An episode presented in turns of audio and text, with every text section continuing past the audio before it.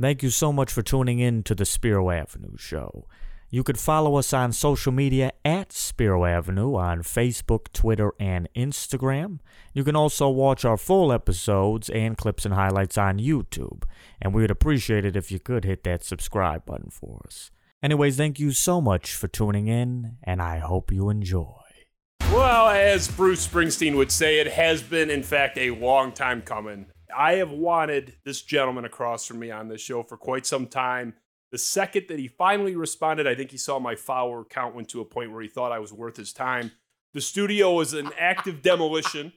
We are still having technical difficulties with the corner cameras. Ben, I think, has been uh, doing something nefarious on the sideline to sabotage this show. I'm not sure what's going on. Uh, maybe it's an angry Michigan fan that has not been a fan of my my tweets recently. But you are here finally in the flesh. Here I'm we go. This is Justin Rose, a four-time Emmy Award winner. You look great in those pictures you're holding up, by the way. Oh, thank you. Thank you're, you. you're one of the few people you rejected a TV contract extension, which is unheard of. People are doing like sins against God. Say people are hacking up family members and and burying them somewhere in their house to get those gigs, and you were actually in one, requested to stay, and said, "I'm good," which is rare. But I so maybe that's like your biggest point of interest for me, frankly. But most importantly, a fellow Spartan during a very key time. Oh, yeah. extremely rare bye week leading to Michigan Double week. bye week. Well, for yeah, both, both of, them. of 'em. Both on the bye week. So we get to we get to hear just all sorts of nonsense and it's for 13 days. it's living up to that because these two fan bases are bored as fuck with the bye week. hey, don't turn your Michigan M upside down to make it look like a W. I, I saw that today for a It's minute, Michigan and I don't fans. I, don't know who's making fun of whom. I don't know if like I, I know, right? did we come up with that? Or are they making fun of us, making fun of them? already given up the W. Oh. I can't even figure it out. But Yeah. so we're coming up on that. This is going to be the first of I don't know at least three shows. We're talking to a couple members of that Michigan team right now. Those are a harder sell, but Uh, yeah, I can it's imagine. looking 30-70. It's about 98-2 in our favor for a Michigan State iteration. We're looking at Jalen Watts Jackson joining us just as he did last year, this time with Chris Castellani from Barstool Sports. Okay. The Michigan perspective versus the Michigan State. This will be the first of three or four. This is a lot of time to fill before this game. And I, I'm thankful that if it was going to happen, it was this year and not last year. I just, last year with the two teams undefeated, it was a lot more tension. yeah.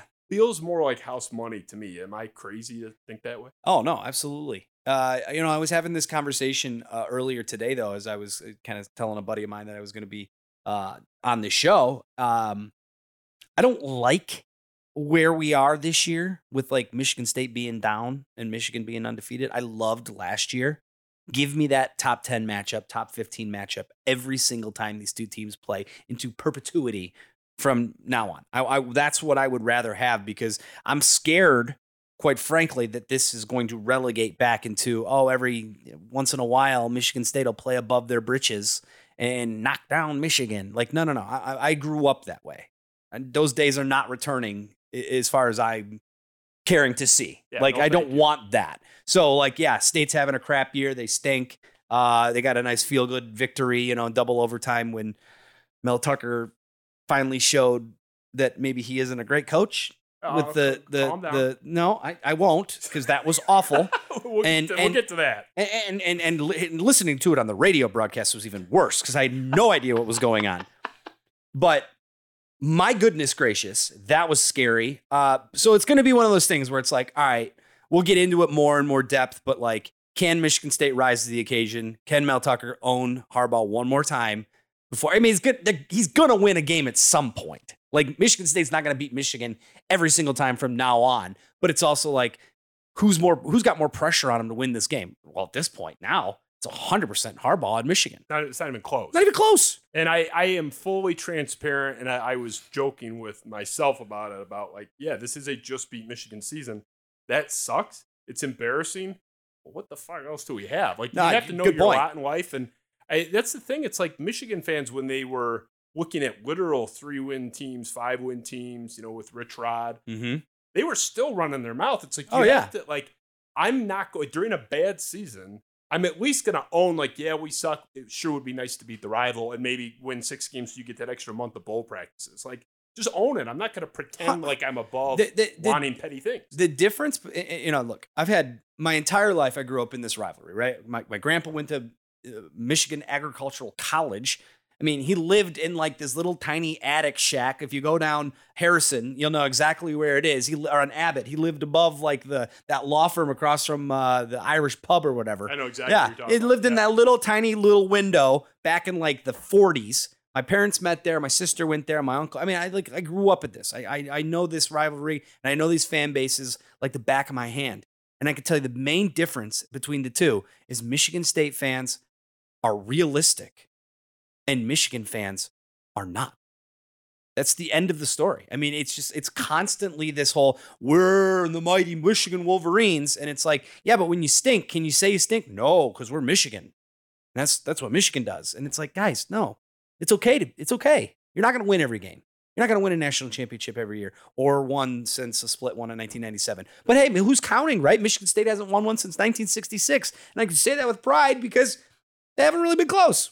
It's funny that now Like it's that- real. It's funny like now winning the Big Ten and getting absolutely demolished in the playoff is like a great thing to Right. puff your chest about because I was reliably informed that we should be embarrassed that we humiliated the Big 10 Uh, Mhm. Even Dave Portnoy, right before the Georgia game, said that they were going to do right by the whole state of Oh, Michigan yes, yeah, for the yeah. embarrassment we Mm. served up six Oh. years prior. Sure. And it's like it's, now all of a sudden, and by the way, I'll mention the year that we did go to the college football playoff, we won the Michigan game that year in famous fashion. Ah, We yes. didn't we didn't have to like I love this whole you can have Paul Bunyan. We got the Big Ten title. Yeah, well, we had both when we did it. You know, Right. we had, so it's like and I was told having both wasn't all that impressive. So but Justin, you're making the mistake. You're talking about the history. no, right. You can't, you can't talk about anything but like you know, right now. Yeah. yeah. Well, now. Well, yeah, but Yeah, but yeah. but up until a certain point, it was all about the history. Right. You know what I mean? Again, and again, it's it's like there are very smart Michigan fans out there, and like I've had a ton of great interactions with a lot of them, and like I love the, the that's the fun thing about the rivalry week. That's why I hate that it's weeks. And that's why I even, like I I I know I'm gonna get a ton of stuff for things we're gonna talk about in the show, but like it's fun for the week that it is. And I love that the rivalry is like it's so healthy right now. I mean, it's unhealthy healthy. It's like it's like Yeah. eating a, too much of that sundae, and you're like, oh, let me add a little hot fudge, and then, oh, just throw a little caramel on there. Oh, sprinkles, sprinkles are for winners. All right, I get some of those. You don't get any. Uh, nuts, yeah. And then you just keep building up, and then you eat it, and you're like, wow, this is so good. And then at the end, you're like, I'm so fat, and I feel like terrible. Were you at the game up." last year? Uh, I was not. Last year was the first year I got to sit in a bar and drink and watch a Michigan Michigan State game without covering it in 15 years. So I can't speak for the bar experience. I can speak for having been there. I don't think anybody had fun on either side until the end. Like you enjoyed individual plays, right, right, right. but the general mood of that stadium on both fan bases was not like happy. No one was like, "Oh, we're here at the game." Yeah, it was yeah. like you're watching the verdict and like your firstborn son is on trial and there's a real It's- question if he's going to be acquitted or not. it's Like, so true. that's what it felt like. And that's why I agree with you that the rivalry in that sense is healthy, where both fan bases care because I'm only a couple years younger than you, even though you look younger. The oh, Michigan State mentality for years, and I can say it, it's like you can make, you know, I'm Greek, I can make fun of Greek people, you know, I, I'm Spartan, I can make fun of Spartans. Like the, our mentality really was kind of little brotherish for a while. And I don't know how unfair that criticism was. It was, thank God, that was uh, expressed by Mike Hart. It was the best thing they ever did for us. right. But we did have elements of that for a while, and we that is gone even in our down years. We don't really have this mentality of I don't give a shit about anything, just beat Michigan. Right. I'm I'm jokingly kind of embracing that for one year, but that's where the rivalry is better. Where not just in any individual year, but the overall health of both programs, I would argue, is good. 100%. The funding is there. you Funding know. is there, the coaching is there, the fan support is there. I mean, there's been years like you way back pre Dantonio times where there wasn't that fanfare. And like we're seeing it right now is like I watch a Michigan State game against a homecoming in Wisconsin. Of course, they welcome to East Lansing, and it's like that whole upper right student section in the upper deck empty, and you're like, well, you know, fanfare's not there again, as opposed to opening weekend place is chock full, white out. Like, so it's like Michigan State still, but Michigan does that too. I mean, I've been to the big house a bunch of times over my time covering that team where it's like, yeah, student section didn't really come in today.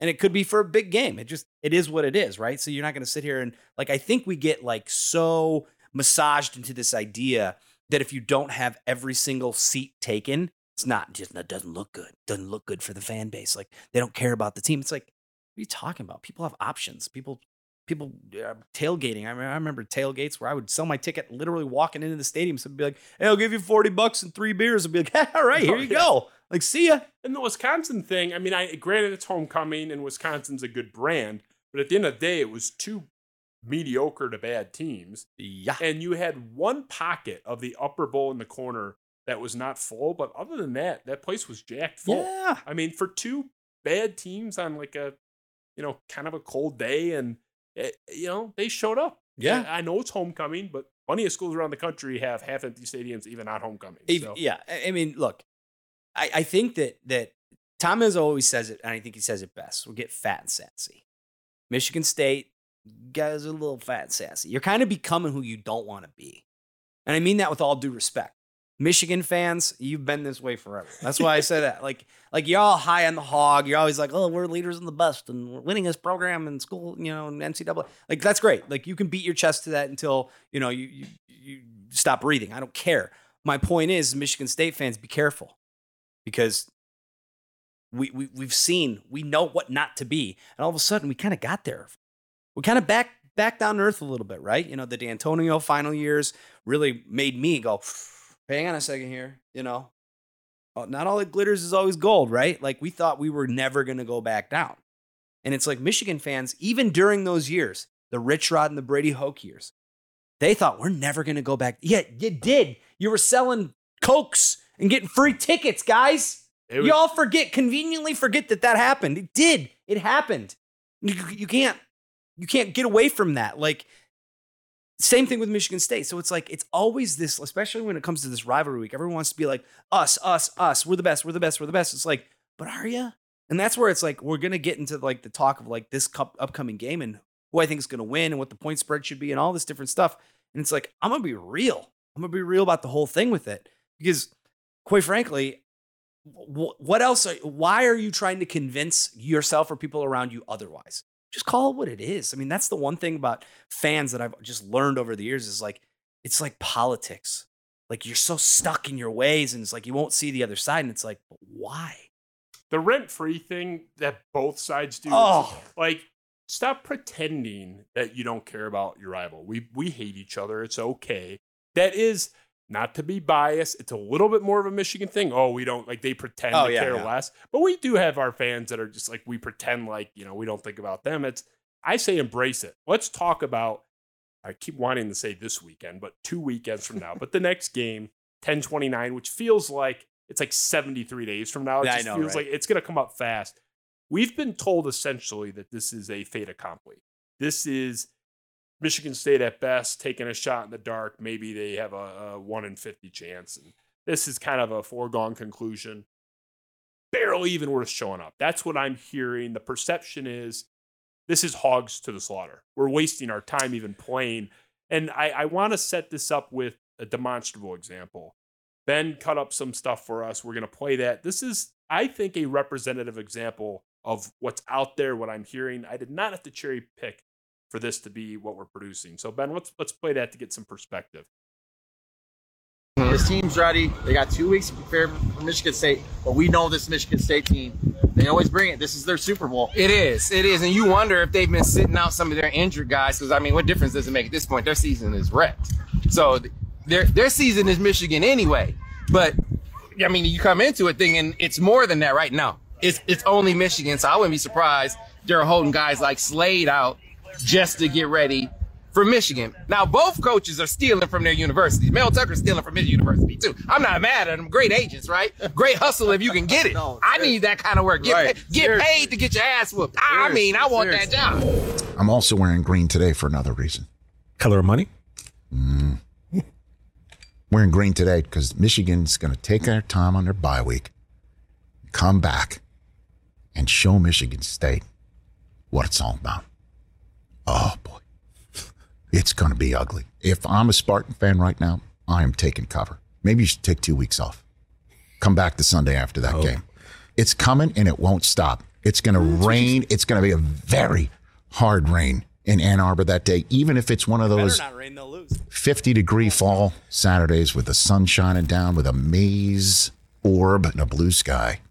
It's going to be great. Oh, I can't wait for it. I might not sleep between now and then. I hope you do. Two weeks. Last Yeah. year, long last bro. year Oh my was the God. Mel Tucker parade. It was the Mel Tucker parade. Oh, let's sign him to a long-term deal and pay him all that money because he's fixed Michigan State football. Hmm. I might have to get off of caffeine for the next two weeks just to make sure I can sleep at probably night. Hey, Nyquil will help you get your Oh, I can't wait.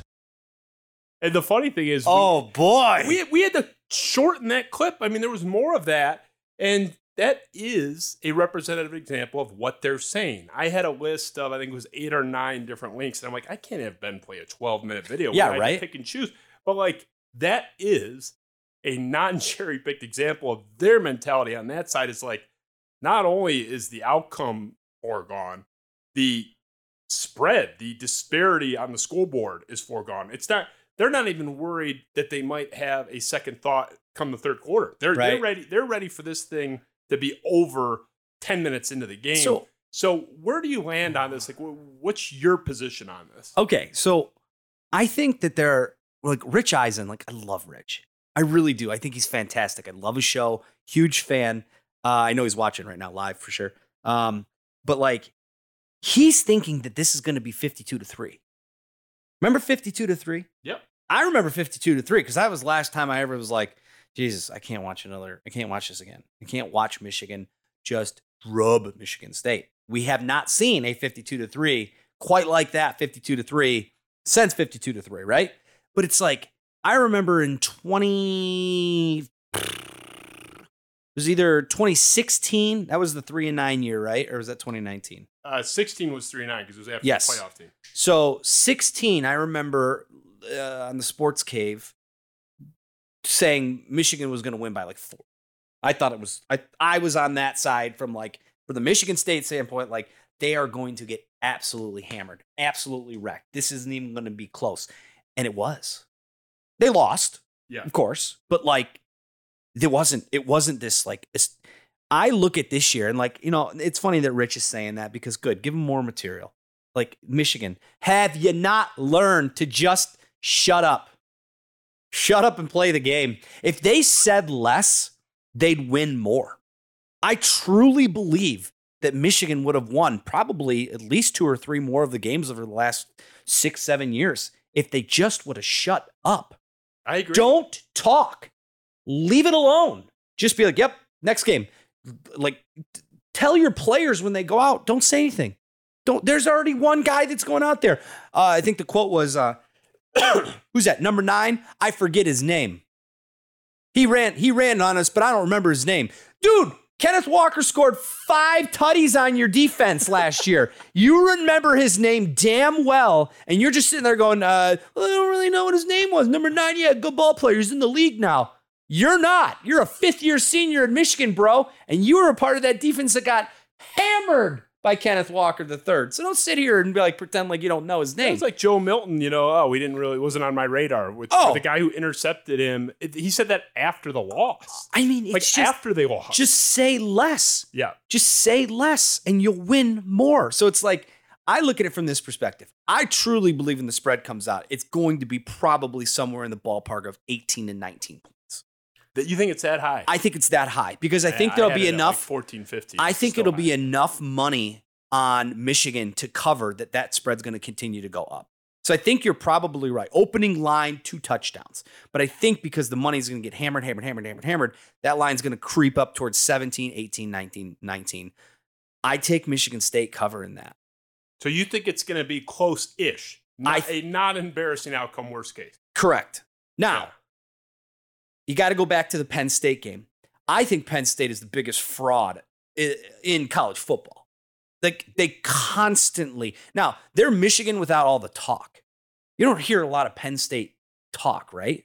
Like they always think they're they're they're great and their recruiting classes are nice and James Franklin seemingly you know says the right things, plays the right players. they just never win any big games. Like, ugh. They they're kind of like, Harbaugh before Yes. last year, where it's Yes. like nine and ten wins every Yep. year, two and seventeen in their biggest nineteen Yep, games. Exactly. like, you know, and the night games against Ohio State, Owen forever. Yeah, like I mean, they'll never stop playing them at night. Uh, but it's like Penn State was bad on Saturday. Like I tweeted out, you know, I think my tweet was uh, Penn State looks like so uncompetitive, and like oh, a whole bunch of Michigan fans getting up in my mentions. They're like, "Well, Michigan's playing great," and I'm like, "That's a part of it." But Michigan or Penn State literally looks like they don't even want to be out there. Like there's a difference between getting your ass kicked and being competitive. And we've seen that with Michigan State over the years in this game. And there's and then being getting your ass kicked and being uncompetitive, which was Penn State on Saturday against Michigan.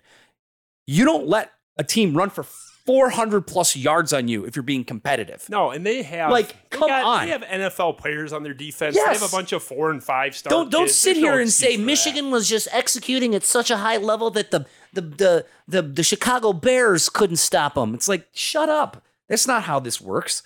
The point is is Michigan State will give their best effort as they do every year. Mel Tucker and Mark Dantonio off of Mark Dantonio has made this ingrained in the DNA of these players that regardless if you have one leg chopped off and one arm tied behind your back, you're going to give them hell for 60 minutes. Michigan is now still kind of like, eh, you're not our real rival. Like, and it's just like it's just it's asinine. It's like match the intensity when the intensity is there. If Iowa and Michigan State started this rivalry, like, and we kind of had it there in the in the the Big Ten championship time, and you know, like those games got really really good, and Iowa started to kind of emerge as like a pseudo rival because the intensity matched the intensity. And even though Iowa and Michigan State have some lavish background of hatred and how Iowa kept Michigan State out of the Big Ten, like all this crap that people always like to drum up this time of year. It was a great rivalry during the time Wisconsin when when Russell Wilson was there in the first Big Ten championship game and like the whole that that Wisconsin Michigan State rivalry was great because the intensity matched the intensity. I am still waiting, and maybe last year was the first time the intensity kind of matched the intensity. Like two teams that were undefeated. I agree. The intensity was so high on both sides. You're saying as a fan, you no one enjoyed it in the stands. No one enjoyed it at the bar either because we were all just like pacing around. Like every snap, there was a timeout. We were damn Geico commercial. Nothing again. about that was fun. No, Nothing. it was miserable. Until the very end. It was miserable until the jubilation at the end of the game when the team that I wanted to win won. And total despair for the team that lost on the other side. Yep. And it can happen. That I hope that, like I said, Michigan has to match the intensity of Michigan State. And like I believe that they will. This year is the first time that they will. And if they don't, I have said that this is going to be horrible. This would be the second in my lifetime, and I really thought this through. In my lifetime, or at least since 2000, this would be the second funniest win in the moment in this rivalry.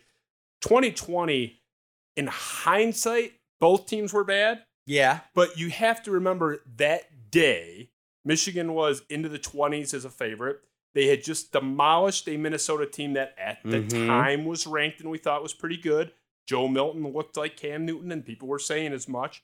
And we got uh, embarrassed by Rutgers in Yep. the first game. Five fumbles or five turnovers, It- something it- like that. I think it wasn't it like six or Seven? seven. It was not five. It was more than five.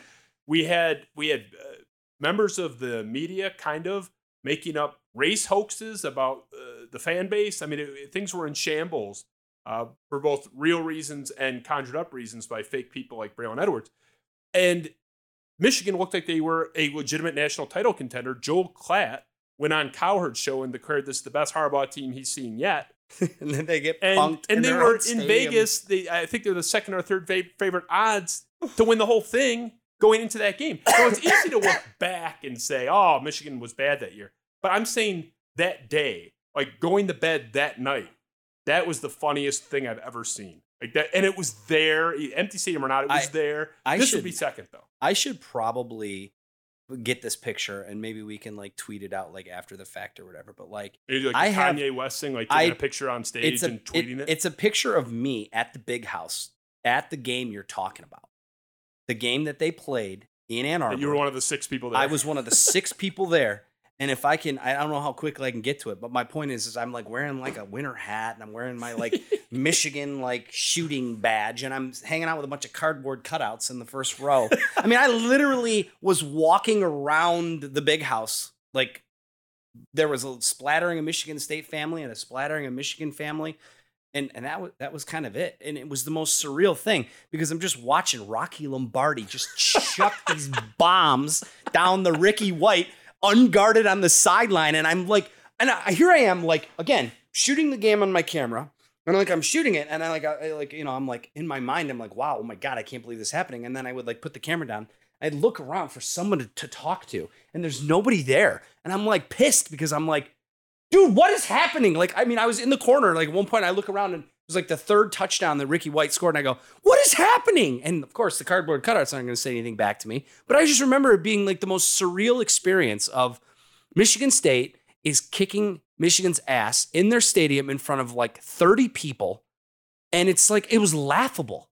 Like just the whole spectacle, right? You're, I'm in a 110, 20,000 person venue by myself with cardboard cutouts as Michigan State is walloping Michigan.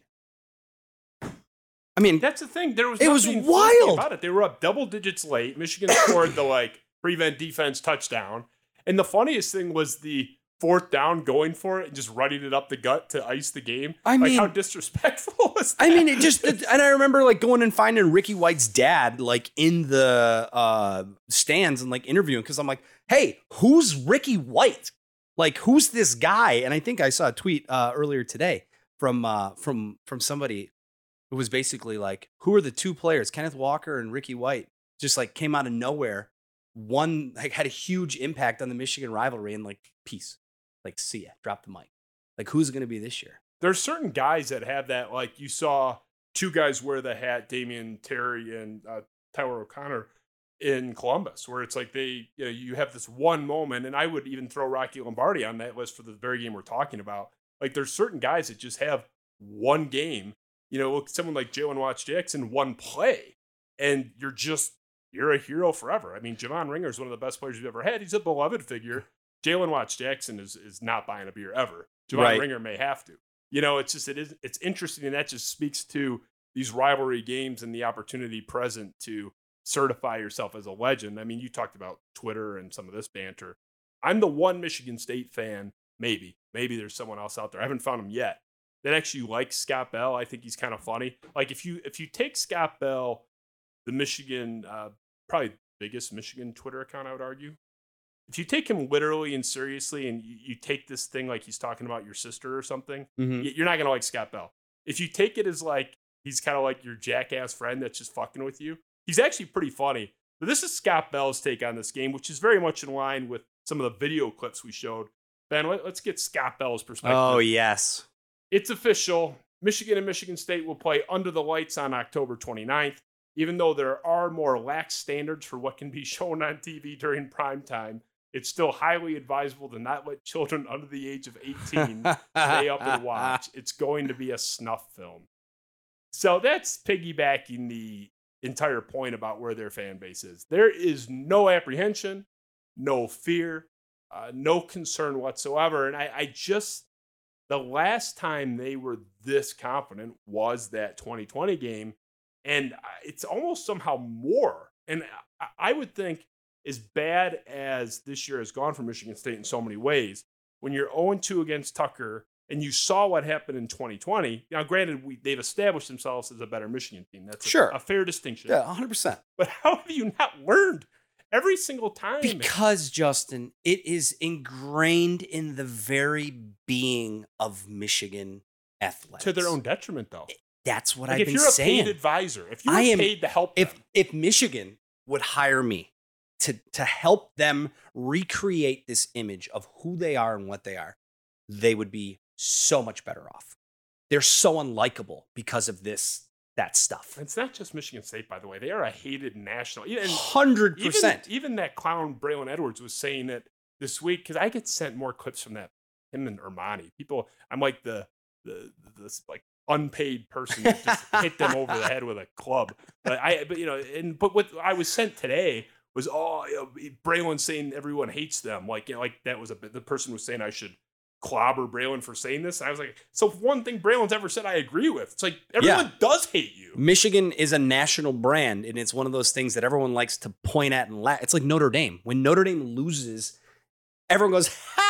It's like that Bart Simpson guy. Who's the bully? That- Nelson Muntz. Yeah, yeah. like It's true. It's true. And it's the same thing when like Tennessee, who's like, or, or when Texas, we're back. And it's like, then you lose like another 100 But games. here's the difference, though. The Mich- they say they say that they're hated because they're so great.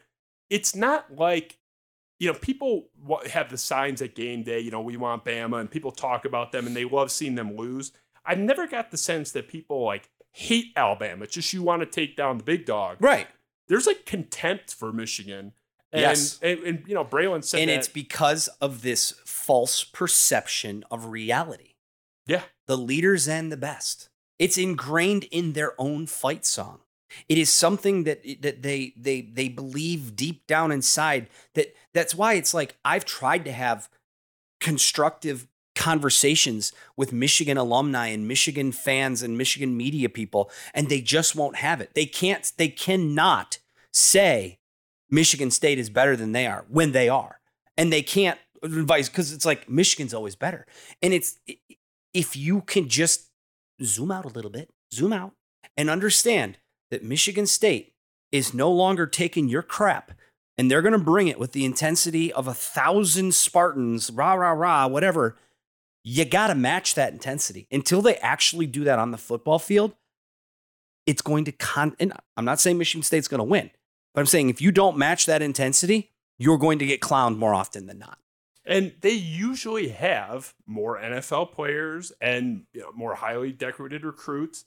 I, it's just a fact. I'm sorry, I'm, I'm the Spartan saying this. They usually have an edge in talent, just number of guys in the NFL. If Michigan doesn't run for 250 yards on Saturday, next Saturday, and throw for 300 plus yards and have over 550 yards of total offense, I will be flabbergasted. They they mailed it in to some degree.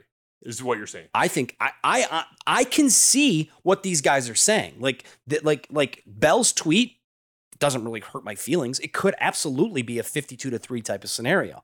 I don't think it will because I think Michigan State won't allow that to happen. But I can absolutely see a scenario where the bloodgates, the floodgates open. I mean, Jayden Reed Well, gets. you had it right the first well, time. It might be the. I mean. I mean, worst case scenario, Payton Payton Thorne gets hurt by a by a first quarter sack, and then Reed re-injures his back, and he. I mean, forget it. Like you get run all over. I mean, you already got you know a beat up secondary and a beat up front seven. Like, I mean, there a lot of things are going to have to go right. But I look back at that, like even that game that Michigan won twenty one seven a couple years ago in Spartan Stadium. I think it was uh, twenty nineteen. No, it was the one where uh, Peoples Jones did the the famous, you know, uh, Paul Paul Bunyan Bunyan, pose. pose. It was like a seven seven game. You know, Michigan State came out, scored Yep. on their first drive, stopped Michigan, kept them out of the end zone. They get and then they kind of broke it with the the Peoples Jones thing. But like that was a year that was like Michigan was heavily, heavily, heavily favored again. Yeah. And it was a 14 point game. And it was a one possession game until late in that game.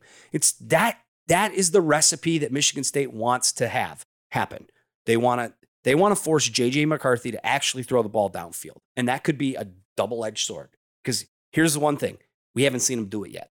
To any sort of consistency over a long period of time. Michigan has never played from behind. Like they haven't.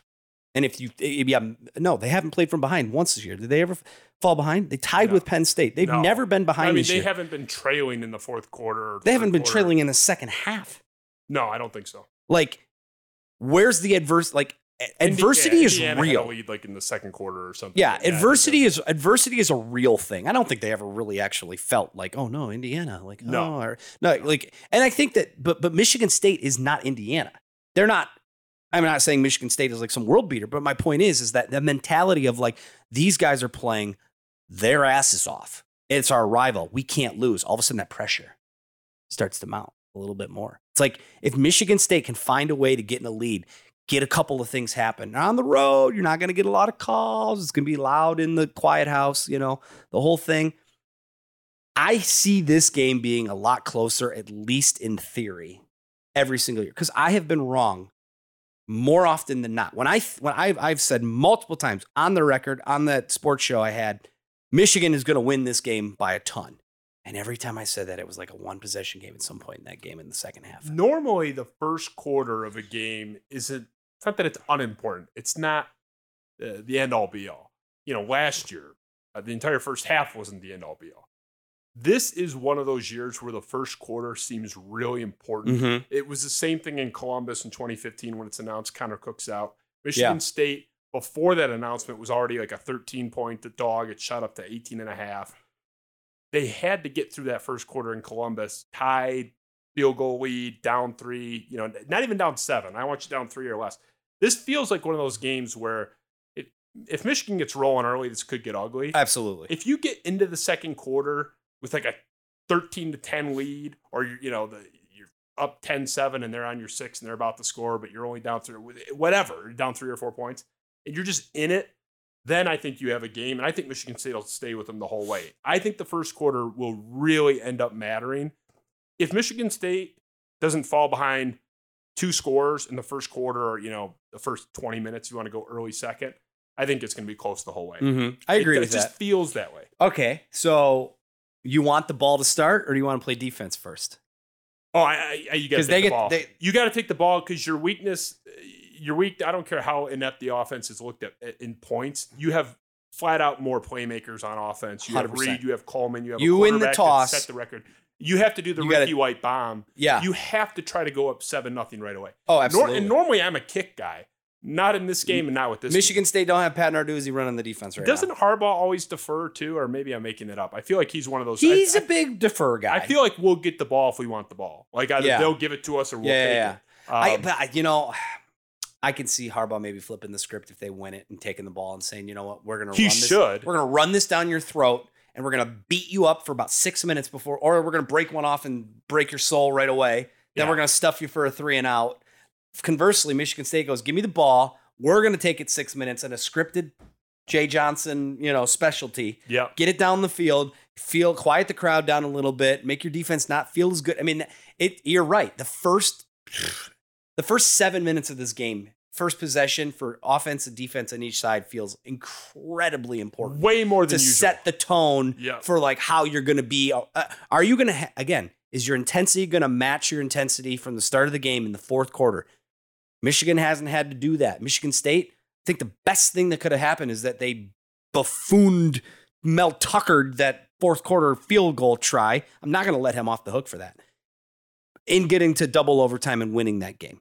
Yeah. Because it gave them that they've been playing their asses off all season long, even in those stupid losses to like, you know, I mean, even against Minnesota and they looked absolutely inept. I can't say the guys didn't try.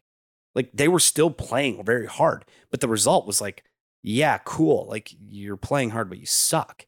And like finally they played hard and got a good positive outcome. That can go a long way into believing, hey, what if we win this game? And then what if we win the next game?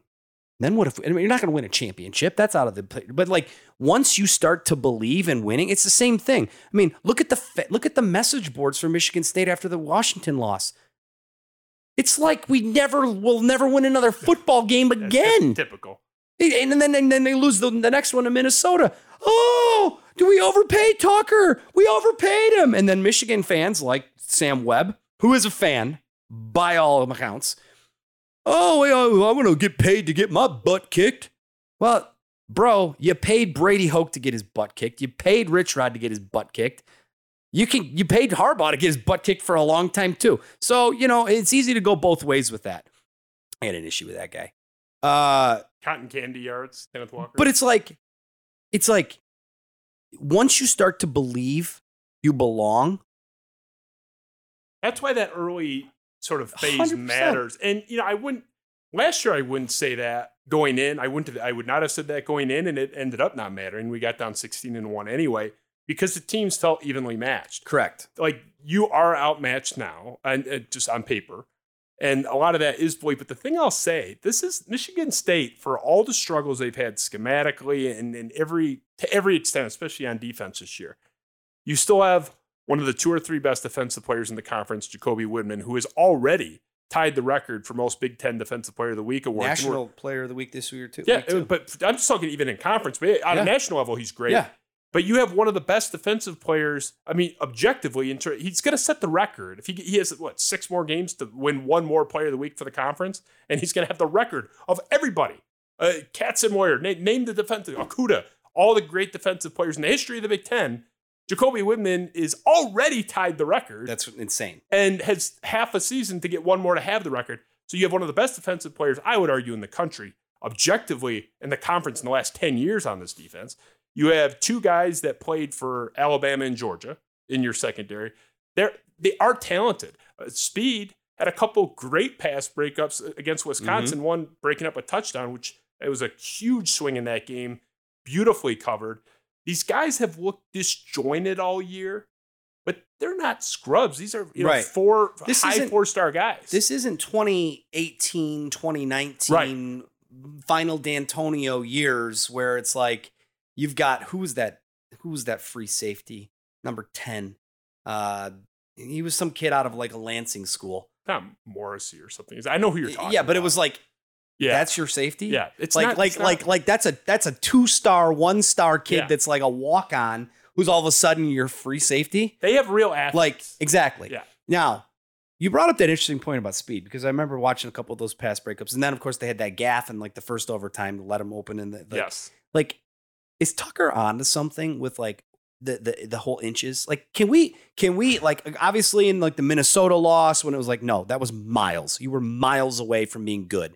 And then the next game it's like, no, you were still good, like, you know, country mile from being anything. Yes. But then it's like you see the Wisconsin game and like, yeah, Graham Mertz, but like we made Tanner Morgan look like he was a f- like a Heisman contender, right? So you finally got Graham Mertz to like, oh, okay, well, 134 yards passing against Michigan State with top five, bottom five pass defense in the country.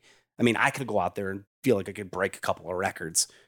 It's like, hmm, are they onto something? Are they, like, is this the perfect time to get the bye week?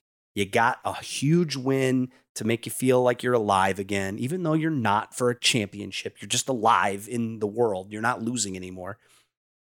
I mean, it's just, it's one of those things where it's like, I want to sit here and say Michigan's a two touchdown favorite, and I believe that they are, and I believe that Michigan will win this game. But gosh, it's not out of the realm of possibility for Michigan State to win this football game. It's I- just not. I like going up in these situations where you're overmatched. I do as as much respect as I have for McCarthy's talent, and I was saying for a year he should have been the starter last year. Mhm. Uh, I just I like going up against a hero ball quarterback when you're an underdog, like because I I need you to give me a fuck up or two, uh, to to feel better about myself. JJ has not been pressed into this type of experience before. No, it's it's been easy breezy, and this is this is the person. I, I don't even blame him. The coaches put him in a bad spot, but this is the individual that cost them the game last year.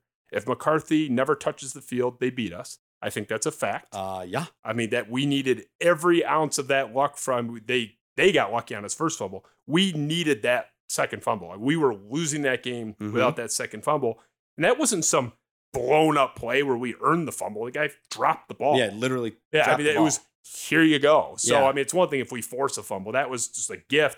So, I mean, he is the reason they lost. He cost them, you know, like Bud Kilmer, you cost me my perfect season. How does it feel? You know, I just, I, I pictured them going up to JJ. You cost me my perfect season. How does it feel? Billy Bob, cry baby? But it's, I just, maybe he's got ice in the veins, but I got to think you cost the team their perfect season last year. You cost them a lot of heartache. That was his fault.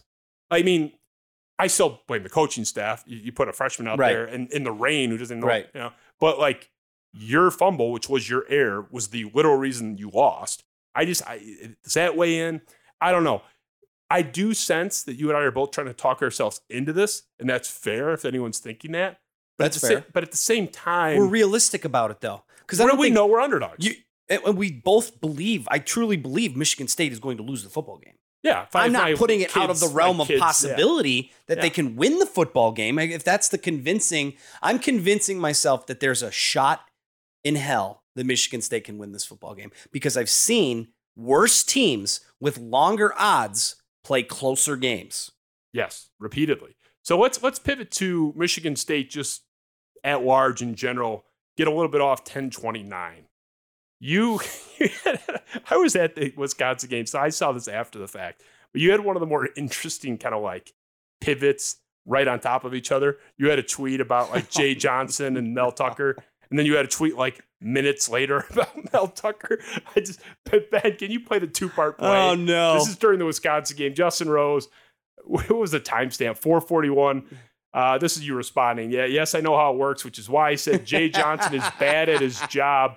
Tucker will have to let him go too, or it'll be his head down the line. Tucker is safe for a bit. So this is you saying like, oh, this OC, he's got problems. He better figure it out or else. but you know, Tuck- Tucker's great. Let's go to part two. To Oh, act two. man. Oh, okay, it's a couple hours later. that is so so so bad. That's the first red flag on Mel Tucker that I've been significantly concerned about. Okay. Wow. So just in the span of like 172 Okay, minutes, but- we went from but- uh, he's beyond reproach to now he's on the block too. Now I have the caveat in my profile. I'm not responsible for anything said during games because if I were held responsible, true, I'd be embarrassed. true, true, true. But where are you at with this? Okay. Because you were all okay. over the map. Okay. I believe that if you zoom out and you like try to look at the forest fr- like from above, Mel Tucker is obviously recruiting at a level that Michigan State has not seen before. Quite honestly, I mean, just the classes that he brought in last year, classes assembling now. He's on a plane as we speak, trying to flip more guys, trying to com- make sure that you know the guys he's got committed are staying. He's going to put another top twenty-five class in the books this year, regardless of what happens the rest of the way. Mark it down, book it. He's going to do that in twenty twenty-four uh, and, and beyond. Like this is what's happening here. Mel Tucker is doing great things from the recruiting standpoint. From a coaching standpoint, if that wasn't John L. Smith slapping himself, the coaches, the kids are playing their tails off and the coaches are screwing it up all over. Did you guys, did, am I the only one Well, that I- had like, I had nervous sweats that, that, wait a second. I'm, again, I'm driving down to Detroit to an engagement party, right? So I'm listening to it on the radio, which that's another day. But I'm trying to figure out what's going on. And it's like, uh, you know, there was like a two yard run. Michigan State calls a timeout with 47 seconds to go. And I'm like, why? Why are you calling a timeout? You have the ball. You need to save your timeouts to, you know, yeah, you're trying to get another first down. I get it. But like, what, what are we doing here? What are we, what are we doing? Wasn't here? it like 27 seconds left? Because they called the final timeout. And I remember saying, uh, my, That, that's that's the next Yeah. part of the story. It's like Oh, so they so called the first time out, and I'm like, okay, all right. Yeah. So they must be getting like, and I remember Strayhorn even said like they're probably getting like two or three plays that they're gonna run. They're gonna try to pick up the first down, and then they're gonna bring in the field goal unit or whatever. So I'm like, "O- okay, like I'm driving nervously down Woodward, and so then they run like the play, and then they call the like the the timeout with like 12 seconds or 20 seconds or whatever it was left and it's fourth and one from like the 36 or whatever. And I'm going, why did you call the timeout there if you're going to kick the field goal anyways? Or why did you run that play? Like, uh, there's a million things going in my mind about, first of all, you shouldn't be rushing your field goal unit on for a game winning field goal ever. I don't care if this is pee wee football with your three year old children running around. You do not rush a unit onto the field never works out. ever. You ever heard of the kick six? Yeah. That was the second, best, second best ending ever Pretty, pretty in my stupid. lifetime. But Yeah. like, how many times has Michigan State fan lived this? Rushing a field goal. Oh, it doesn't work out. That Buckeye game, when John L. Smith's final year, the fateful play that doomed him was staring Mel Tucker in the face in his third year. And I'm not saying you can't learn from it and you can't grow from it, but holy shit, dude. You cannot have coaching gaffes like that and expect to not have people like me or other people go, whoa, all these people saying this dude can't coach might be right. The reason we're going to talk about Dan Campbell, if we don't run out of time, is Dan Campbell is showing his ass more than he's showing his biceps. And I love that he's like trying to go for it on fourth down. And I love Mel Tucker's just just uh, not arrogant, but like very confident approach to the things that he does. You can't, you cannot do what he did and be like everyone's just gonna like let it go. I, I would not have gone the way Tucker did handling the whole lead up to that. I would have played out the whole thing differently, and you laid some of that out. The one that was completely indefensible was the final play before rushing the unit. Once you've made the bed that you're in, I'm pretty sure they ran you, the final play with like 19 sec 18 19 seconds left 17 seconds once you've you're in that spot you have to tell your quarterback roll out. If you can walk for a first down because if you get a first down you're fine because clock stops you can spike it and then Right. kick. But you or just throw it away. You can't have a, a anything that's going to get blown up and they do that quick little one yard run shy of the sticks or uh, a one yard pass. And it's just it's it's but you have to go back before that. No, I agree inexcusable that you used your timeouts for no reason. I agree, but I'm saying once you are in that bed, you've already made that mistake. I, I told my father-in-law who was sitting with, with me at the game, okay, like I don't know what they're doing, but you it's cannot. not good. I, I said you cannot get tackled in bounds short of the sticks. Like I said, they got to roll out with Thorne here. If he can walk for a first down, or if someone's wide open at the marker, fine. If not, just throw it away. And you know, they, you said it was like the 36 or something. I mean, the the final field goal attempt was what 42 yards, or it wasn't like some bomb. Uh, I I just that was so mismanaged. It- But that's that's the key word. yeah, There's a lot of ways you can cut it up and slice it. Mismanaged play, choice, timeout choice. Like those are the things that like we want to believe as Michigan State fans that Mel Tucker is going to get us to that next level, get us to Big Ten championship, get us to the college football playoff. Hell, he's the one talking about titles. I'll let him say that. He wants to do that. You can't have that. That's, agree. That is that is that is Mickey Mouse bullshit. I'm still a Tuck guy. I, I got him. Oh, so am I. I mean, no, I, I look. I think Tucker's the right guy for the program. Don't again, he's Yeah. doing all these things from the exterior, but it's like we know that this seven-two-one defense, whatever he's playing, is garbage. like the four-three, one game in the seven fourth. two one. Yeah, yeah, they're down. They're down again. Yeah, feels it- feels like they got Yeah, ten. it doesn't even matter. Like, I mean, you, you could you could do a one-three-fifteen and it wouldn't matter. Like, I mean, it might be like- ten guys up. Maybe like- that's been the problem the whole time. They're they just need to put mascots out there and just have a bunch of masks, like in uh, NCAA football. You just play a Sparty and run around. Uh, but no, I mean, like he's got Hazelton. Hazelton's probably uh, he's probably got to go. Like, I mean, unless they're, they're gonna completely adjust to this four three scheme. Like, it doesn't work. Rich Rod tried to bring that to Michigan. We all know that that didn't work out well. That three two five or whatever. The- the- you know, I mean, he, he was running that three three five out of West Virginia that he brought to the Big Ten like Mel's gonna have to run this like all the places that he's seen have success. Alabama, Georgia, the NFL teams that he has been a part of. This is a business. Mel Tucker knows that more than Mark Dantonio could ever realize that. And he knows that. So I think that that's why Mel's the right guy because he still recruits at a high level. He still understands what it takes to win at a high level. He's worked at places that have that, which Mark Dantonio, I mean, yeah, he had a couple years at Ohio State, but that was like the Tressel time. That's a, we're different, that doesn't that feel like a different It's like hundred years ago. it feels like well it was a complete, like completely different era of wh- where we are in college athletics. All of these things are so different, and Mel Tucker, he's the right guy for this program. But again, as the head coach, it does come back to you at the end. I don't know who called those timeouts. Was it him? Was it his OC? Was it Payton Thorne? Maybe have, but like first one, okay, give you a pass. You save the last one until you need it. The game management's always on the head coach Always. At, the, at the end of end of game. I mean, you can always say, "Oh, book stops with the head coach." It does, but that is literally the head coach always dictating that. That those that last that minutes. was the scariest. That was the that was the reason why that tweet. And I I have I, I'm you know now that I'm kind of away from like the the media spotlight and I I don't have to watch my words as carefully as I do.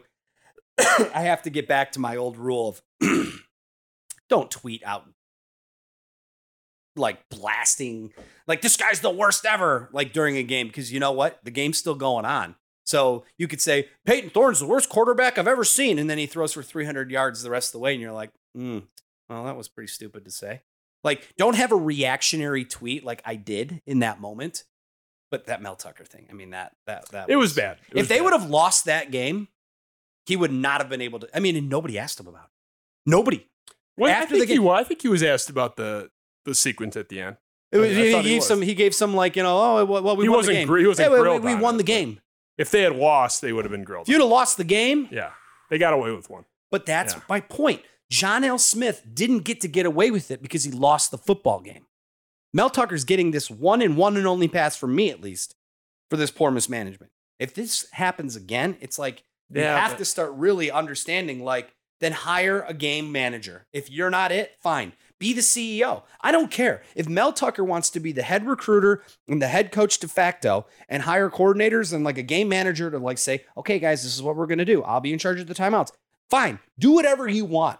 But don't make that mistake again because you're going to get beat when it matters in a way that, like, again, people are even talking about Dylan Larkin, you know, and I didn't even think about this perspective. Dylan Larkin dives and saves that empty netter goal last night, right? So they get one point. What if the Wings make the playoffs by one point? And in the third game of the season, Dylan Larkin diving for an empty net stop. It's the same thing. What if what if Mel Tucker's like will you know if they lose that game and Mel Tucker gets fired because he has a like under 500 record after 4 years because that game that was the one. Like you hope it doesn't happen. But my point is is this the ripple effect of that type of coaching gaff reverberates for Well, a the really margin long of error is too tight. It's too tight in sports you at the highest cannot level. do that. You cannot put yourself in a position where these kids are doing everything you're asking them to do, and the coaches are screwing it up. And that quote will always be ingrained in my mind. And it's like I say that to myself. Like when people put me in a situation to succeed and I screw up, I always go back to that. The kids are playing their tails off, and the coach is screwing it up. Like I mean, it's just it, I've used that in my life, so it's I, maybe it's, maybe I'm just so triggered by that Ohio State like I think everybody was. That was the, the. I mean, Twitter I was on after the fact, but I, I like going back and people I respect were like doing the John L. I mean you know, face slap GIF and or GIF or whatever they're called. Yeah, is it? I go. I go. GIF. I always fuck that up. yeah, I go. GIF. Do you want to talk about something else? I want to get in a little bit of the Lions Sure, here. sure. I, I, we I- could do Michigan, Michigan State for forever. Well, we, but- we know you, you have it down as a you know a loss, but a closer than people think loss. Yeah, I would. I would say that I would go on the record saying Michigan State should lose the football game. I think I take Michigan State points if it's fourteen to eighteen. I think I take them with the points, but I think it's a ten to ten to fourteen. I mean, this game's what eleven days away. Between now and kickoff, I will predict everything. I will be there. Will be a day where I'm having us win outright.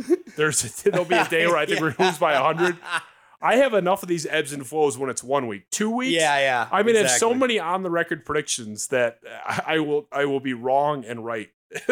And I will be at a Halloween party on that Saturday night. And What? yes, You're not even gonna watch? I think I'm going to DVR it. Oh, that is a fail by you. Nah, well, it's not really a choice. Uh, oh, okay. You know how these things work. Yeah, yeah. Yeah. And those choices become even more stringent when when you uh, when your offspring arrive. Yeah, uh, yes. You know, whenever you cross that bridge. So let, let's pivot to a happier topic. The Detroit oh, Lions. yeah. oh yeah, perfect. Now here's the Detroit Lions. I am a Lions fan. I get accused of uh, you know, you're not a real fan or you don't even like them. It's like uh, it's because I want them to do well that I'm kind of a jerk about them.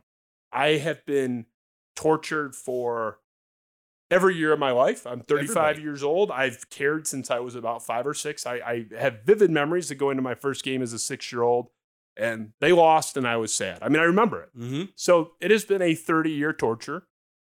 I had no redemption, really. I mean, it's you get the little flicker. The one team I thought that that I was old enough to remember well that was really good was that 2014 team. Even they didn't win a playoff game or a division. I'm just, I want to talk about Dan Campbell specifically. Mm-hmm. I came out against this aggressively, vocally, to the point where people were calling me every name in the book for being too negative. I, I just, I said it before he was hired when he was mentioned. I said it immediately after. This is not going to work. They have blown this. I will not really, frankly, bet on any Lions coach working out because how could I? I'd be going bankrupt if I ever made that Mhm. wager at any point. But it's the worst possible bet on the board. If you looked at in Vegas, they had the five most likely. Dan Campbell was a late add to that list when he cold called Sheila Ford. But it was, you know, uh, Saleh was the odds on favorite. Mm-hmm. Marvin Lewis was in there. After the fact, I came out and said, for all we shit on Marvin Lewis, look at Marvin Lewis's record. He was working for one of the worst owners in the league, and he won the division, a really hard division with Yeah. the Ravens and the Steelers in it, Yeah. who were winning titles during this period. He won that division like what five times or four times, Right. and was a wild card a couple other times. Like No, I'm not saying he's the best coach ever. He was going 10 and 6, 9 and 7 in the, uh, some of those years, the hardest division. I would have liked that over this. I- I think I have been, it's the book's not done, Right. but we're in chapter seven of a 10 chapter book in what I think in, in the tenure here in terms of the timeline. I think we're past the halfway point of his days employed. Might be wrong. That's what I think. I feel near full vindication. I think this has been the precise failure that I said it would be, that I told everyone it would be, that I was called names for pointing out. I have seen more than even I thought I would see in terms of lack of preparation, lack of comfort, lack of feel, lack of experience shining through. And you see it in these game management moments. He has no feel. As far as I'm concerned, he flat out cost them one game already. He flat out blew, a, he took them from a 30% win probability against Philadelphia to a zero with that ridiculous onside kick with the ridiculous timeout at the end of the first half, giving Philadelphia an extra score. I, I just, he has blown whatever shot this team had of being at least interesting in the second half. I'm done. This thing is not working. It's not going to work. This is not an internship. I just get out. And all these people saying, oh, he signed six years. Who gives a shit? Fire. Uh, yeah, I mean, uh, who cares? It's, it's not, contracts are contracts, are- especially for a coach. Right. It's not like A Rod when he was making $38 million. like, just where do you stand on this? I, I just, this, this is a failure, right? He's not going to turn this around. lot to lot to unpack there. Are you a Dan Campbell guy? What more do Uh, you need to see? So uh, here's the thing about professional football head coaches. Well, they're all worthless. They're, they're all worthless. Do you think that Bill Belichick, Bill Belichick himself, won those titles? I think that oh, no one themselves wins. that's my point. Yeah. The only thing that matters in the NFL is talent. Period. Ah, man, I, And I'm going to say full stop because I I, know how much you hate that. I disagree with you so much. I think that talent is if you look, these these guys don't give a shit about the rah rah siskumba. They don't care. You don't think that, that that these guys know where they're supposed to be in the in the scheme? They know what they're supposed to do. They're professional athletes. This isn't, you know, Jimmy from DeWitt coming over as a three star walk on and you got to coach him up in case he gets his name called. There's a 53 man roster. And of that 53, you got to have 11 starters on offense and 11 starters on defense. And then that's of the rest of it, you got to figure it out. And if you don't have depth at those positions, if you don't have guys that are functional in an NFL professional environment, you will lose more football games than you will win. The number one thing, fans always with the Lions, fans always, well, the Ford family, they won't win until they sell the team. Well, their coaches, their coaches always stink. They have no talent. Now, to your point, I completely agree that Dan Campbell lost them the Vikings game. 100%. 100%. I completely agree that Dan Campbell lost them the Eagles game. 100%. Uh, You're not going to, I'm not going to say he has no, nothing. Like it, they're a part of the team. That's why it's called a team. The team has to do it all. Like you have to have players that can execute. You have to have coaches that can execute. You have to have front office people that can put the players out there that need to be successful. It's uh, it's it's multifaceted. It's Yeah. like the government for love for the love of God. You got to have people that are doing it. My point is is that I'm not going to sit here and like bag on Dan Campbell because they don't have talent. So even if Dan Campbell, so okay, wait, hey, here, hypothetically, hypothetically, hypothetically, I know, I need a paper breathe, bag. breathe. Hypo- hypothetically, hypothetically, they win those games. They still lose to the Patriots, right? Okay, so they're what three and two? Okay, hold on. Why do they have to lose to the Patriots? Why do they have to? Well, I know. I'm just. I'm, I'm we're doing a hypothetical here. Okay, they're undefeated. There. Is that better? They're undefeated. Is. Dan Campbell getting Coach of the Year nods? if they're undefeated, Yeah. he's, he'd be running away with it. So in five games, five games, and one of them is a win, you're going to say this guy is inept, he's stupid, he's never going to win, he's a loser, get rid of him. I've seen all I need to see. But if he's undefeated, then he is front runner for coach of the year. Well, no, in I mean, five games in a five game sample size. Are we pretending last year didn't happen? He was a clown show last year. Do you remember what they did in the Ravens game, calling timeout for Lamar Jackson? I'm they lost that game because he's of him. continue. Yeah, I, I'm not saying that Dan Campbell doesn't have So- deficiencies. So in my 20 point some is, games, he has blown himself three to four games, and this is like okay to you? That's I'm not, not, normal. saying it's okay. I'm simply saying they don't have the talent that that can actually need- compete. You don't need talent to not go for it on fourth and nine. That has nothing to do with your talent. That is I like decision. the aggressive approach. on fourth and nine. Yes. that's it. You're insane. I because you know what?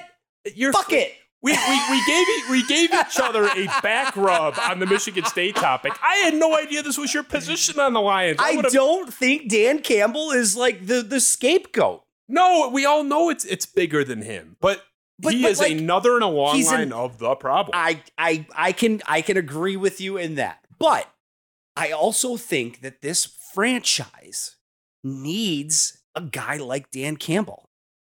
I know that sounds so hokey and so stupid, and I know fans don't want to hear this. no, my they do. pers- they love him. my personal opinion is that the Lions need a jovial spirit on the sideline because they're going to lose regardless until they get some freaking talent. They are never going to win Oh, anything that matters. Hold on. They, they like, listen, listen, listen. Let's hope that the Rams just continue to suck because if the Lions can somehow get two top 15 picks, get some defensive help, maybe hit a second round pick. For the love of God, hit a second round pick. Because again, that's you cannot sit here and say the Lions are where they are without understanding that they've hit on negative one second round pick in the last 25,000 years. You're making an NBA argument for the NFL. This whole coaching doesn't matter. The coaching doesn't matter. this is one of the craziest things anyone's ever said. We've had a lot of. ga- I mean, the the NBA. You can look at Tyronn Lue, who like is can barely tie his shoelaces, winning titles. Mike Brown in the finals, like you know, Professional. coaching can matter, but the NBA it is can matter and it But- can matter in everything. You think Derek Lalonde for the Red Wings is all of a sudden going to fix every issue hold- the Red Wings have had because Jeff second, though. sucked? the 2014 Detroit Lions. Jim That was Caldwell. yeah. That was one of the most talented teams in the NFL the past decade. And you don't you, you want to laugh? They had I don't it, the number may have since changed, but as of that year, they had the second highest rated defense through PFF's overall defensive rating in the prior 10 it, PFF had that as one of the best two or three defenses of the past decade. They Mhm. were they had Suh, Fairley, they had uh, DeAndre Levy when he was still good. Their offense, Calvin Johnson, Golden Tate when he was at the peak, catching 95 balls a year. Reggie Bush when he was still good. Yep. The last thousand yard rusher before, you know, that was eclipsed again. Like no offensive line. What? You had no offensive line that year. They didn't have a bad offensive line. It was the weakest of the three. But you had a franchise quarterback, you had two star receivers, you had a good running back, and you had one of the best defenses of the past decade. Why did they lose? Because Jim Caldwell fucked up the end of the game. Fact. So this whole coaching doesn't matter. It's a talent thing. You had more talent than Dallas. You had a two touchdown lead. Mm-hmm. You had the ball in the lead with a mm-hmm. chance to stick a knife in, and you made a statistical, objective mistake in a decision to punt the ball, and that is why you lost. That is the only reason So- you lost. So this talent So thing, I what- don't want to hear it. So you're so you're trying to say that that the coaching decision for him not to to go for it on fourth down, Yes. but then you're killing this guy because he went for it on fourth. Do you down. understand the difference between I do understand fourth the and one and fourth and fourth nine? and nine and fourth and one. And do you My understand point the difference is, between this ends the game if you get this fourth and short, So- or you're in the first quarter and it's fourth and nine or second, whatever it was? It's a completely different scenario. I Fourth and one. Or I understand. No, no, no. Oh. I, I understand the difference between fourth and nine and fourth and one. But I'm saying you, I you got to be like a riverboat gambler, and that's why like Les Miles always got that like nickname, right? Because he would yeah spice it up. He'd throw a couple of die when he shouldn't. You know. Dan Campbell right now is doing exactly that. Now, look, going for it on fourth down six times, like yes, that's laughable. That's funny. That's actually set like a the NFL joke record for most failed like, conversion. like yes. And I even said during the Minnesota game, there was one that he went for that he didn't get late in the game or in the middle of the game. I forget which one it was because they've gone for so many freaking times on fourth down. You got to know when to hold them and know when to fold them, right? Like, and I think to your point, yeah, I want Dan Campbell to be aggressive and go for it on fourth down more often than not, but when it makes sense. Yeah, I'm with you. So I'm with you. Again, I don't okay, maybe I was a little bit more like, you know, coaching doesn't matter at all. Yes, it matters certainly. But like then you hear Matt Patricia say, like, well, didn't you know that play that I called that won us the Super Bowl? Ha ha ha. like like like again, like we all laugh at that guy for thinking like his coaching mattered when it didn't. It was a talent thing. It was like it was literally a the guy made a bad pass and the guy made a good play. Like that's what happened. No coach put him no coach moved his body and put it there to make the interception. The coach made the call to throw it instead of pass it. Bad call on the bad coaching, but the execution still is the second half of it. It's the same thing with the players, man. And that's why I say coaching doesn't matter as much as we think it does in the NFL. We all think, oh, the coaches make if you execute and they go six for six on fourth down, we think he's a genius. We think he's the best coach of all time because he knows when to go for it and he knows what plays to call. That's my point. We were talking about that five game sample size from this year. You're if they're undefeated, you're thinking he's leading for coach of the year. But they're not. They're one and four, so he should get fired. That's where it's like this and I, am not discrediting last season. You're right. It's all part of the long journey of like Dan Campbell's tenure here, whether it's yeah. three years, whether it's 10 years, whether it's another two games. The point I'm trying to make is that everybody just needs to chill out on the coaches until they actually have a roster. The best example you brought up was that 2014 team covered that team. That team was good. It was a damn good football team. That was a Super Bowl roster. That was a there very good teams football that have team. Won the Super Bowl that have less. that's the fact. Just and people wa- people wanted to say, well, Jim Caldwell couldn't get him over the hump, right? That was the they thought they were going to build off that year and like go crazy. We've seen success in the NFL is so fleeting. It's so fleeting. Every team is built to go eight and eight. The parity is just too damn good in the NFL. You got three or four teams that are really crappy, and you got three or four teams that are really good. You could count them in those three or four teams for 11 plus wins. You can count in these guys for 11 plus losses. A handful of teams every year, right? Usually it's the Lions, Jacksonville on the bottom end, and then you got like the Chiefs and you know the Patriots at the, top end of that. But everybody else is a couple of calls, a couple of uh, uh, bad bounces, a, a fumble, an interception, a missed field goal off the upright away from 10 and 6. Hey, we're good. Six and 10. Oh, we suck. Think about that. Think about that razor thin margin of success. Two games. It's two games that go your way or the other way. Yeah, but this has been 65 years of the Lions never levitating into that top four. You I also, at, but look I at also, all the teams that have been this, or at least on the doorstep of a Super Bowl, if not been in one. Everyone rips on the Jets. They were on the doorstep of the Super Bowl two years in a row. Everyone rips on the Jaguars. They've been to two conference championship yeah. games. Everyone makes fun of the Cardinals. They've been to the Super Bowl. Everyone was making fun of the Raiders. They've, well, back in the day, were winning a ton, but they've been in the Super Bowl this sure. century. So I, I, get like, the, oh, it's hard and it's a lot of parity. Yeah, everybody but us, even the Houston Texans, everyone makes fun of Bill O'Brien. They won that division three times, or at least twice, multiple times. I've never seen a division win in my lifetime, and I was still shitting my pants when it happened. I was alive, but not really coherent. So I, I get, oh, it's a parity league. Yeah, it's up and down. This team's never up. They haven't had no. one division win since I could spell my name. They haven't won a playoff game. But, what, like, but but why but why get mad about it then? like I just well I'm just saying I just, like, you're like, writing it off as oh that's the NFL. It is because the thing not, is, is not, not for anybody else. History history doesn't history does not matter to these guys. I know it's coach speak, and I know it's like it's like I've interviewed enough athletes over a 15 year career to know that they don't give a shit what happened yesterday, last year, last week. They do not care. These guys have no allegiance to the Detroit Lions beyond Aidan Hutchinson watching them grow up. Yeah. Like seriously, seriously. I'm not saying they do. Like Jared Goff doesn't give a shit that the Lions have never been good. He's probably bummed because he knows what a bum franchise it is and he's playing for a bum franchise because everybody's been telling him for as long as he can imagine how bum they are. That's what he knows about the Detroit Lions. But like as far as on the field stuff, these guys don't care about the history. Fans hang on to it because that's what fans do. So that's why I say, like, what do you want to do? Fire Dan Campbell and go into another head coaching search and get another general manager, and then you have to trade trade these players and draft new players. It's like you are completing the cycle over and over and over again. Why have you not been able to get to the next level because you have no consistency. At least be consistent in one thing and be bad until you get good. Because if you're thinking, like I'm thinking, that the parity is this the way that it is, and it's like, okay, you could do Dan Campbell for four years, fire him, and then start over again. And then you could do Dan Campbell again, and you could do it's like, no, stick to it. Figure it out. Learn on the fly.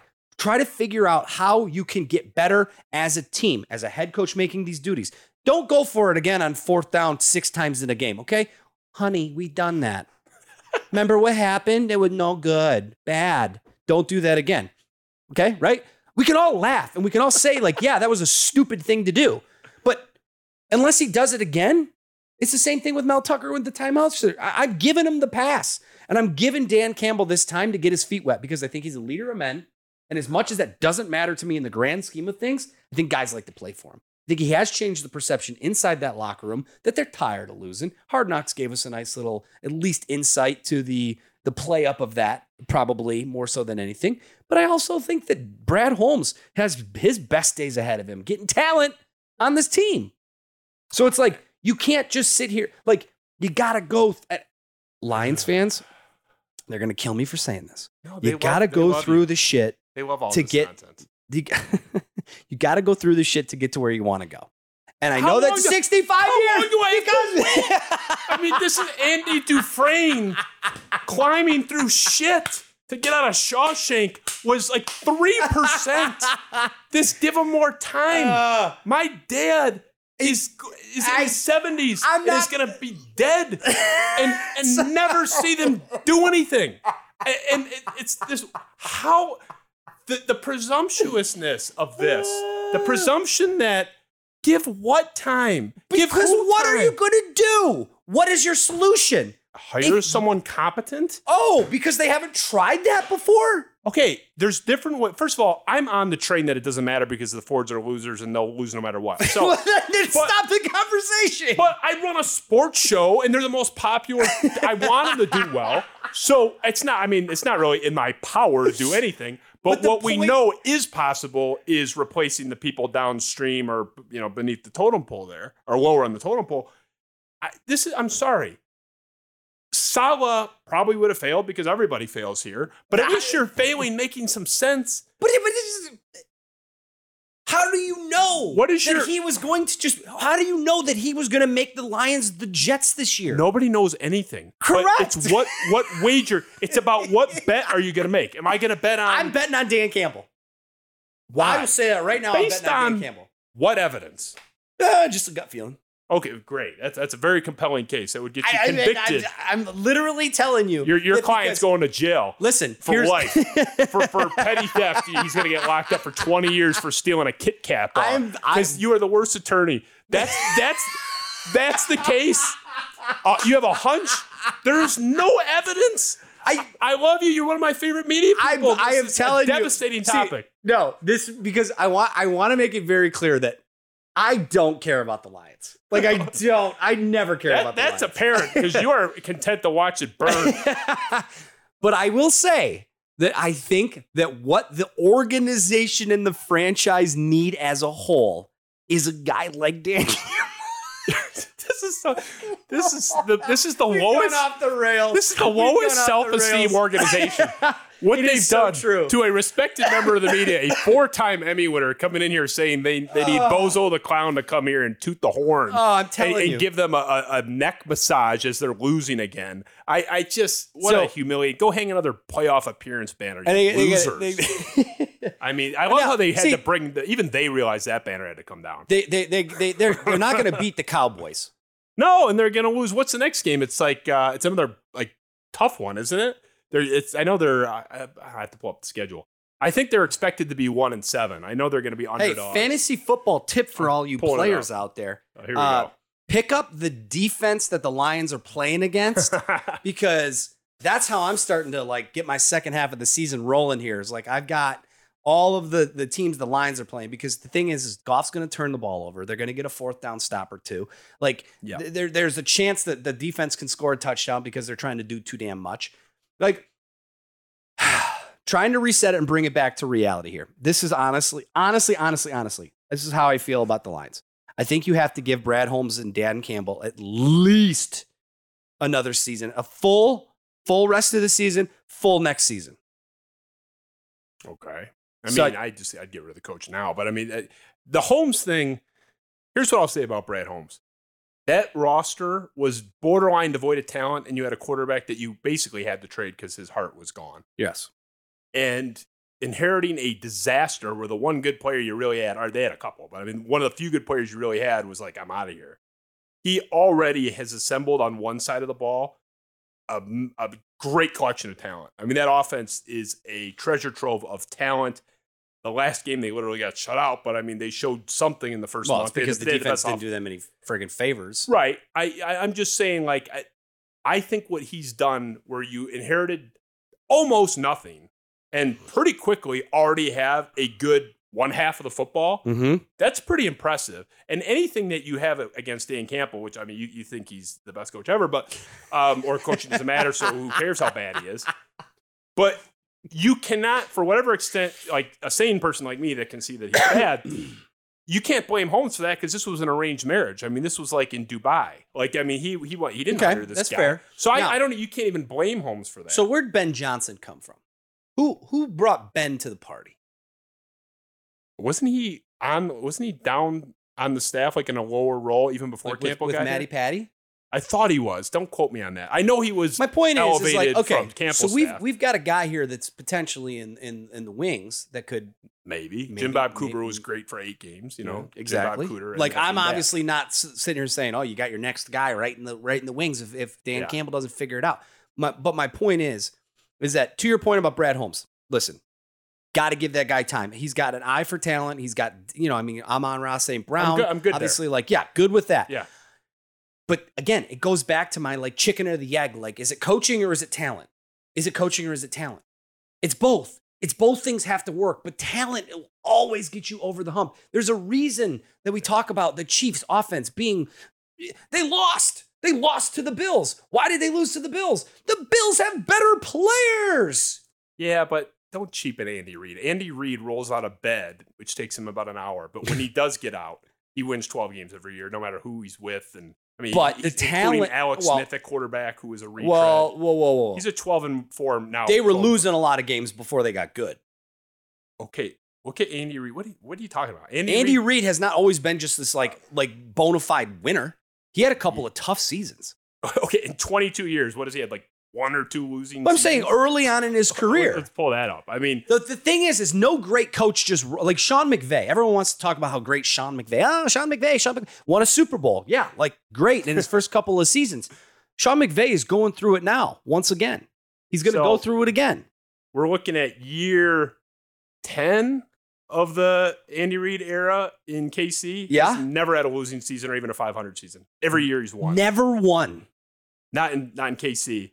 He had in Philly, That's where I'm thinking. even so, he was He was still good. 130 and 93. I mean, that is like a I mean, he flamed out at the end, at the very end. That's why they fired him. he They had thought he lost the juice. He had five straight seasons of at least 11 wins. By the way, five straight 11 win seasons. The Lions in the history of their franchise have never won 10 games in two consecutive years. This guy won 11 in five years in a row, win six and 10, and then won 10 games another year after that. So Andy Reid's the man. So it's not. what did McNabb do the second he got off, got off Andy Reid's teeth? He sucked in Washington. I mean, Mm-hmm. it, Alex Smith was a just average game manager in Yeah. San Fran. He was going 12 and 4 with him. I just, I coaching matters way more than you're saying. And I, I'm sorry, when you get into this chess match, if the talent's even close, I mean, they're in a different conference, so it's not the best example. But let's say Andy gets, they're not, the Lions aren't going to any Super Bowls. But if you're in a chess match where you have to win a game against Andy Reid and the talent's even close to the same, even if you have more talent, you're telling me Dan Campbell is going to sit down at the chess table with Andy Reid and even be competitive, let alone outcoach him? Andy Reid would embarrass Dan Campbell. Bill Belichick had Dan Campbell and his staff in a torture rack in that game in New England. You're telling me Bailey Zappe, a third string, fourth round rookie quarterback, making his first start of his life, a guy that no one thought would even have pads on for a game this year. He wasn't even the backup. He was the backup to a shitty Michigan State backup. That that team in that game in that spot a team with an over under in Vegas of like seven and a half this year, was 30 points better than the Lions talent wise, they got outcoached and they got clowned by the master. Ugh. And that stupid pencil guy. I don't, I don't give Can I Patricia tell you really how much I dislike Matt Patricia? Oh, well, we can we can find From a- common ground from a- there. from a personal perspective. well, I yeah. think Matt Patricia is. Did you interact with him? Oh yeah, just the worst. Was he? It's funny because He's so arrogant, yeah. and like the thing is, is like, I think my time in the Detroit sports media was. I- I'd like to keep things jovial. I like to keep. I laugh at myself. If This if this conversation isn't proof of exactly who I am as Yeah. a journalist. Like I am totally okay with being wrong, but at the same time, it's like let's have fun with it, right? We're Yeah. talking about sports. This isn't like literally life and death. So it's like I would always like I'm the one that called Dan Campbell the dude. Like in his first Yeah. press conference, like He- I was just that was like like him. you know, and like they went, the Lions ran with that, you know.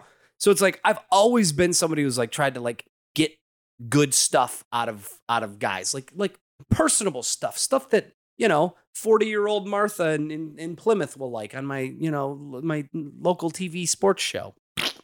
Uh, but my point is, is like first time I got to meet him, you know, first day, of course, everyone's like, you know, they're throwing flower petals and the doves are being released and everyone's so happy. And then you start getting into the thick of the season. Lions are losing. Matt Patricia's just saying, no, I got to coach him better. I got to coach better. Got to coach better. Got to coach better. So it's like, then you start asking him, okay, well, what does that mean?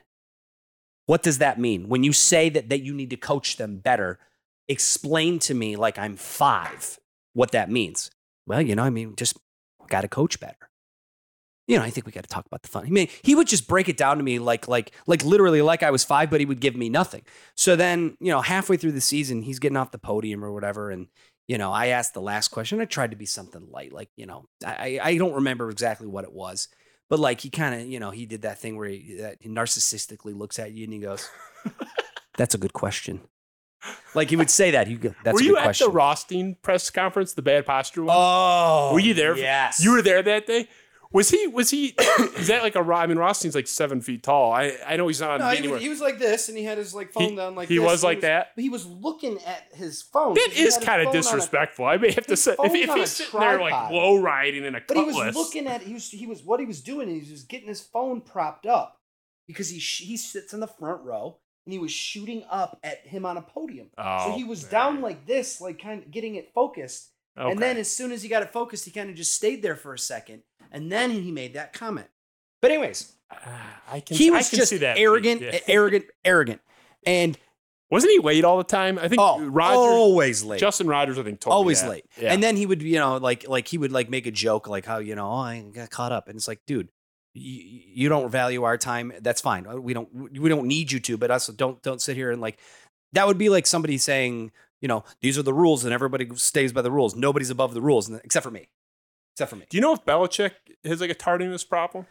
I don't. I know, I know you I don't, don't. cover them, but I'm, I didn't know if you But- heard through mutual contact. No, So- Belichick just doesn't say anything. Well, I know that, like- but like I'm just he's curious just like if he showed up there's late all the nobody there's no and like that's what the thing about matt patricia he was trying to be something he wasn't Right. but anyways just to finish that first part of the story like i asked him like some jovial question about maybe it was like the fans or the community i don't remember what it was but it was something for him to end the press conference on a light note and like i'm i'm getting you know i went to grab like my cord or something and he, he comes up to me and he goes he goes how was that how'd i do and then he just left and i wanted to be like dude, first of all, it sucked. And secondly, don't pander. Don't pander to me. Like I, you, I don't need you to pander to me. Like I, again, it's like these guys think that their words and actions mean so much to so many people, and at, at the end of the day, it's like they don't unless people like you. And nobody, nobody liked Matt Patricia ever. I don't think he was ever like even on his opening day. Hang on, real quick. I'll put this pencil in my ear. Yeah. Nobody liked him. Nobody was happy about that hire. I was for five minutes. Ugh, I wasn't even. Ha- as soon as he walked into the room, I said, "This is a disaster." Yeah, it was a very early bail. Uh, I, I got off that train very fast, but I can't lie. I don't. I didn't delete the tweets. They're out there. I, I you know, I said going in in the audio version of the show too. I'm like, look, this probably won't work. The Patriots thing fails every time, but seems like a bright guy. And other than the Super Bowl that we just saw five seconds ago, they've been a good unit for six years. And you know, I, to me, it made sense. I didn't think any. I never think anything's going to work that they do. But I think it made more sense than Dan Campbell on paper. Um, now I would take the I take almost anybody over Patricia because guys aren't going to play for him. You're Right. you're ripping your Right. franchise corner Uh, in front of the team. I mean, it's just I don't care. Just Even the- if he was brilliant the- schematically, it wouldn't things. matter. And he wasn't brilliant schematically. no, but I'm because saying again, like were, yeah, yeah. yeah. No, and, and again, and so that's where it's like, you know, I, I will I will stand down on my previous comments about coaching not mattering as much in the NFL as it does. It does matter. I will still say I'm way more talent oriented when guys like I mean like even like John Harbaugh and how many times like the trust that he has with Lamar and like all those like recent stories you've seen like let's go for it coach. Okay I got your dog. Like yeah. Like Yep. like that's like this that, that's the talent. Like if Jared Goff would have said to Dan I think he said afterwards I should have told him I wanted to do something different. And he didn't. He didn't speak up because he didn't maybe have the talent or at least like the gumption of saying like I can speak up to this guy because he trusts me. And he said that after the game, like I should have said we should have gone for it. I should have said more, should have done more. Like that's what you get over time, but you get with the talented guys. Like, do you question Lamar Jackson if he wants to go for it? No, you don't. Even when he was like a rook, you didn't really do that. Do you question Jared Goff when he wants to go for it? Yeah, because he's not that good. You know what I'm saying? I, I like, get what you're like, saying. Like, Why is it trust in- incumbent on the player to bail out the coach? These were obvious layup decisions. These were not coin flip. The, the, No, no, The no. no. field the goal four attempt- and nine, the four and nine, fourth and nine. Come, I mean, that, the, the turnover for the touchdown return. Yes, obviously, terrible decision. Kick, kick the ball and put your defense on the field. Like, yeah. this is not, this is not rocket science. I get with that, but I just, again, they're all connected. So we want to be mad at the players, fine. We want to be mad at the coaches, fine. We want to be mad at the organization, fine. But you, it's almost like they all have equal weight and blame on them. Fair. Fair. I don't like Dan Campbell, so I'll, I'll I like Dan eh, Campbell. No, as a guy, I like him. So- I, I said a hundred times I'm rooting to be wrong. Okay, so let's make a bet. I'm in. All right, I think I Dan, I think going. Dan Campbell will have a winning record next year. oh, you're serious? Yeah. How, how much? Oh, what do you want? What do you want to bet? A little. Uh, oh, little- there's, you can't give me a number little- that would scare me off that. little- I, I feel- no, no, I don't want to do like money. I want to do something like uh, like like some of these. are you a cigar I'm a smoker? big cigar guy? You are? Yeah. Oh, good. Uh, So we'll do. We'll do. uh, like a uh, we'll do like a nice four pack, like a nice four pack. Okay. I'm talking like a seventy dollar four pack. Done. Like, yeah, something like that. Done. You're on. You're on. A winning record. winning record. Dan Campbell What will if lead the fired? What if he's fired mid year? I do. I win if he's two and four. All bets are null and void. This is just like DraftKings. I want to collect if he's if he's one and nine or one you, and I'll get you a seven nice or something. Montecristo White Series. if it's clear, if I'm about to win, you're, there's no technicalities here. All Just right. like if he's eight and zero and like God forbid like dies or something. I'll, well, know, you gotta pony it up. yeah, I'll pony like up. that. So all right, I think I think next year though, because I think that's the thing is like I am not a quick fix guy in the NFL. I'm just not, and I know that some people like. Do you really think just because the Jets are winning now, you think the Jets are going to win shit this year? Absolutely not. They were they're hot right now. It's a it's a four segments, four game seasons. It's four games, better, four games, better, four better games, than this games. shit. I mean, better than I don't shit. disagree, but I also don't think the Jets are going to like surprise anybody and get to a wild card Why are the Lions a one team exception? Like everybody else turns it around fast. because Like why? Why do we make these excuses? Why 'em? is the sky blue? Why why is grass green? Like God makes things these so way. God God made God made well God did a bad job with the construction of that one. So all right, let's let's pivot. I there's because we are running long. I want to get into Ben. Play that beauty. I think you have some uh, clips of uh, Justin from his oh no. prior career, not video clips. I, I wouldn't do that to Oh, you too much, no. but just a little. little do? no, you didn't. It's Just pictures. You looking very handsome, but you made. We touched on it earlier. An Oh interesting wow. decision. We touched on it at the look open. like Teen Wolf. you you look Oh highly. yeah, yeah. Mark yeah. Dantonio with the Nike vest. I, I I found your decision. Johnny um, Kane. yeah, Johnny Kane. Dude, I look so fat. There. Johnny. Jesus. Well, you got to lift more. Hey, Uh, there we go. You got the Emmys going. That's right. So you've had so many stories in your career. Tommy Izzo. Um, you, you had so many interactions that you you know we talked about. You were there for trouble with the snap, and you're Mhm. interviewing you know coach right Mark Dantonio right after. But there's a story in research for this. I read my friend Tony Paul's article. I think I read it at the time too last year when you made this decision to pivot and completely you know reject a TV offer, which no one does. You had a little tidbit in the Tony Paul story Mm-hmm. that I had never heard before. Mm. And I want the actual story because Tony Mm. didn't expand on it in the story, and I wanted more. Mm.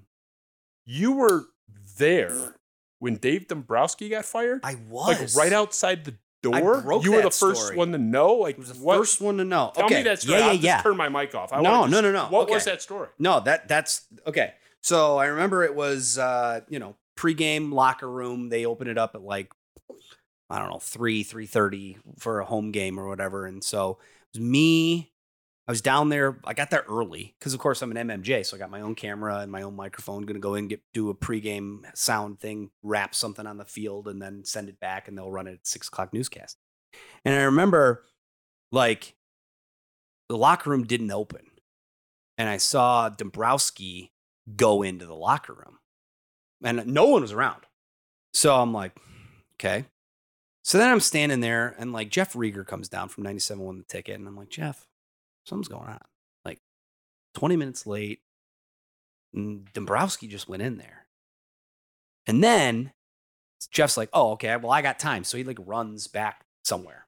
I don't know if he went back down to the field or wherever. So I'm, again, I'm just by myself hanging out there.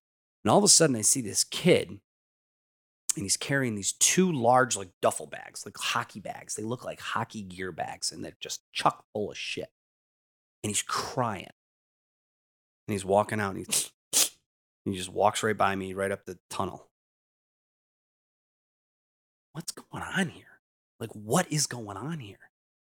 So then I see Dombrowski like walk out.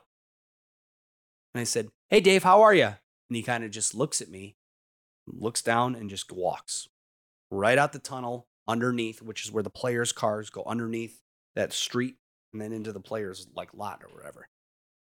And I was like, Holy shit. So Riger comes back and I go, Riger, I think something's going on with Dombrowski. And he's like, What do you mean? I said, Well, he went in there. This kid came out. Come to find out, I said, This kid came out crying with these full bags. And I was like, He looks like a team manager. And he goes, Dombrowski's kid's a team manager. And I'm like, Dude, I think Dombrowski got fired. And he's like, Come on. No, what are you talking? And I'm like, Look, this is what happened. Dombrowski came in. The kid left with stuff. Dombrowski left and went straight down to the exit. I go, I'm not willing to like tweet it or anything like at this exact moment, but like I think we need to alert. So I like called my my executive producer and I was like, "Hey, um I think we need to get an article ready. Like start writing it, get it ready." And he's like, "How sure are you?" And this is something that pissed me off about local news. I mean, I had been working there. When did he get fired? 20, 2015. 2015. So I had been there for a little over a year. And like, I mean, look, I don't expect everyone to give instant credibility to everybody, but like, I hadn't made any mistakes. So I'm calling like the EP and I'm like, get an article ready, send a truck down here. This is a big deal. They're going to fire, I think they fired their GM. Well, how do you know? Is it confirmed? I said, I'm confirming it. I'm the source. If we're wrong, I'm the one that's wrong. I go, we don't need to push it out right now. We just need to get it ready. And as soon as I get word, or as soon as I'm pretty sure, I'll let you know. Okay, okay, okay. So Rod Allen was still at, uh, at the booth at the time. So people are starting, more media members are starting to come in this locker room and it's still not open and nobody knows why. And I'm starting to tell this story. I'm like, guys, I think Dombrowski just got tossed because I saw him go in, saw his kid come out with the bags, went straight to the exit. Like, so people are like, really, really, really? So finally, I'm like ready to like, I called again and I'm like, guys, push it. Like, it's still not open. It's been over an hour. Like, something's happening here. Right as I pushed, said that, and they're like, well, we can't do it until it's confirmed. I'm like, this is what pissed me off. It's like, trust me, I'm not putting my whole life on the line here for you to me, for me to be wrong. Okay. Like, that was the thing that really shook me about that more than anything. But then uh, Rod Allen showed me his phone. He got an email and it said, company, all Tigers employees, like Dave Dombrowski's been relieved of his duties. And I was like, damn, I just watched that happen. And like, if I would have had the wherewithal of like shooting him walking, just just because B roll, right? Like, just for the sake of having B roll of Dave Dombrowski walking into the clubhouse, walking out of the club, I mean, just just to have it, you know, should have done it. Would have had gold video. Caught so off guard though. I mean, I mean, just- you know, I mean, yeah. I, I I've seen Dave Dombrowski a hundred times walking in and out of that thing, and it never was weird until this time. And that's where that intuition, where it's like something crazy is going to happen here, something weird's going to happen here, or like you know what I mean. Like if something's just off and it's away from because because sports people in general are people of ritual and routine, and so when the routine gets off, that's when crazy shit happens, and that's when like you, you know something's going on, something's wrong, something's different. So that story was was wild to me, and I just remember like the rest of the day, there we were, like you know, breaking it down and talking about it, and Did you guys end up breaking it? I forget. I mean, I think I, Because you could have had it. You could have gone Rogue and just tweeted it. I should. I, I would have been fired you know, if the you thing is, is like. I don't even I don't even know I don't even know how to search tweets. This is how bad I am at like the Twitter like going back in time. I'm sure if you went back to that day and you looked at my tweets from that day, they might show us what I was thinking at that time. it was a surprise because there was it was so out of left field. it it was it it was kind of out of left field. There was a thought that he might be let go at the end of the year. Might. Probably safe, might. But he had just run the trade deadline, trading Price for, you know, Norris and Right. Boyd. And I mean, it's just the idea that he would be run out, what was that, like two days after the trade deadline? Right. Like he had just been allowed to make these consequential Well, and, and he was the guy that was like the architect of all these teams that like went far and like did well and, and like all these, you know, they didn't they didn't they didn't get over the hump and like win obviously at the highest level, but like his fingerprints were all over like what made those teams exciting, what made people love those teams, what made like the, the fan base go crazy and buy tickets. Like they haven't the Tigers have not seen that sustained success since he left. Marlins won a title. Came here, had a team as a prohibitive favorite in the World Series twice, had the best of the teams that he ever had, blow an ALCS through no fault of Dave Dombrowski's in 2013. Leaves, goes to Boston, wins the title. Yep. Leaves, goes to Philadelphia, they're middling, almost overnight. They could win a title this year. Yep. They are a coin flip to make the World Series right now. And, and, and, you know the thing is, is like I still like if- it's out there, it's out there. I, I I haven't been privy to like the background information of why that really fell apart. Like there's a real secret reason. I think why. Mike Ilitch was just mad that I gave you the payroll and we never won. I I, I don't. I think mean, there's something more than that. I'm not saying there's not. I- I, I- just that's- I, that was that's- my I think yeah, that that's what they told everybody. that's. But I I mean, like I would have never fired that guy. I think No. you had the best, one of the two or three best, if not the best GM in the whole sport. and he's proven it before and then since. So it's not like it was like some And one during, I mean, Right, it's and hard, during, it's you're right. hard to actually win. Hundred percent. If you're a GM and you have your team in the World Series twice as the favorite, the favorite because the talent on the field that you put together is better than the one across from it, hmm I think you kind of did your job as, Uh, as yeah. the GM. Right. The players at some point got to hit the ball. Correct. Like I understand the whole book stuff with the top guy, like I get it. but if I put the best team on the field and they got to the World Series multiple times, not as a toss up or as a Right. slight favorite, they Wild card run. a substantial favorite in both of those World Series, and they had the best team in baseball, one of the best teams in baseball that, of that decade in 2013. At some point, you got to make pitches and, and, and swing and hit the ball. Right. And, and that's not on Dave Dombrowski. Your job as a GM is to put the best team on the field as many times as possible. He did that repeatedly.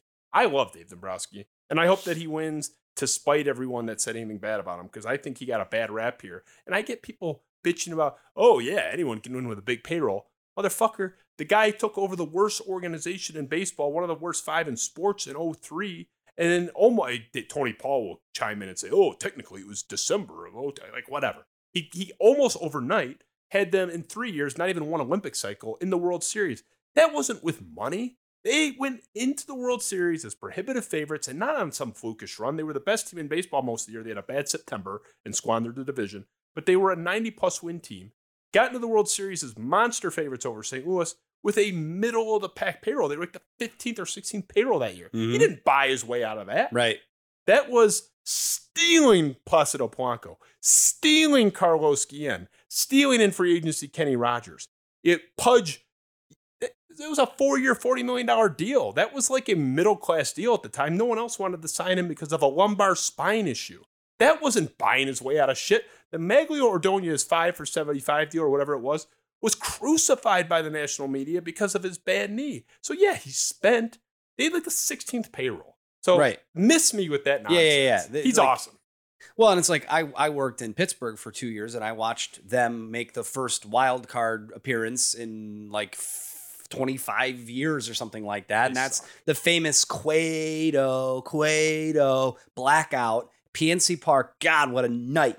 Like, I always parallel Pittsburgh and Detroit because they're very similar, like cities, like blue collar cities, kind of growing off these industries that are kind of that died and had to be revived. Like Pittsburgh reinvented itself as like a tech hub now. Detroit is reassembling itself kind of in the similar ways, like a tech hub, but also like still automotive. Anyways, their their their fan bases are so passionate.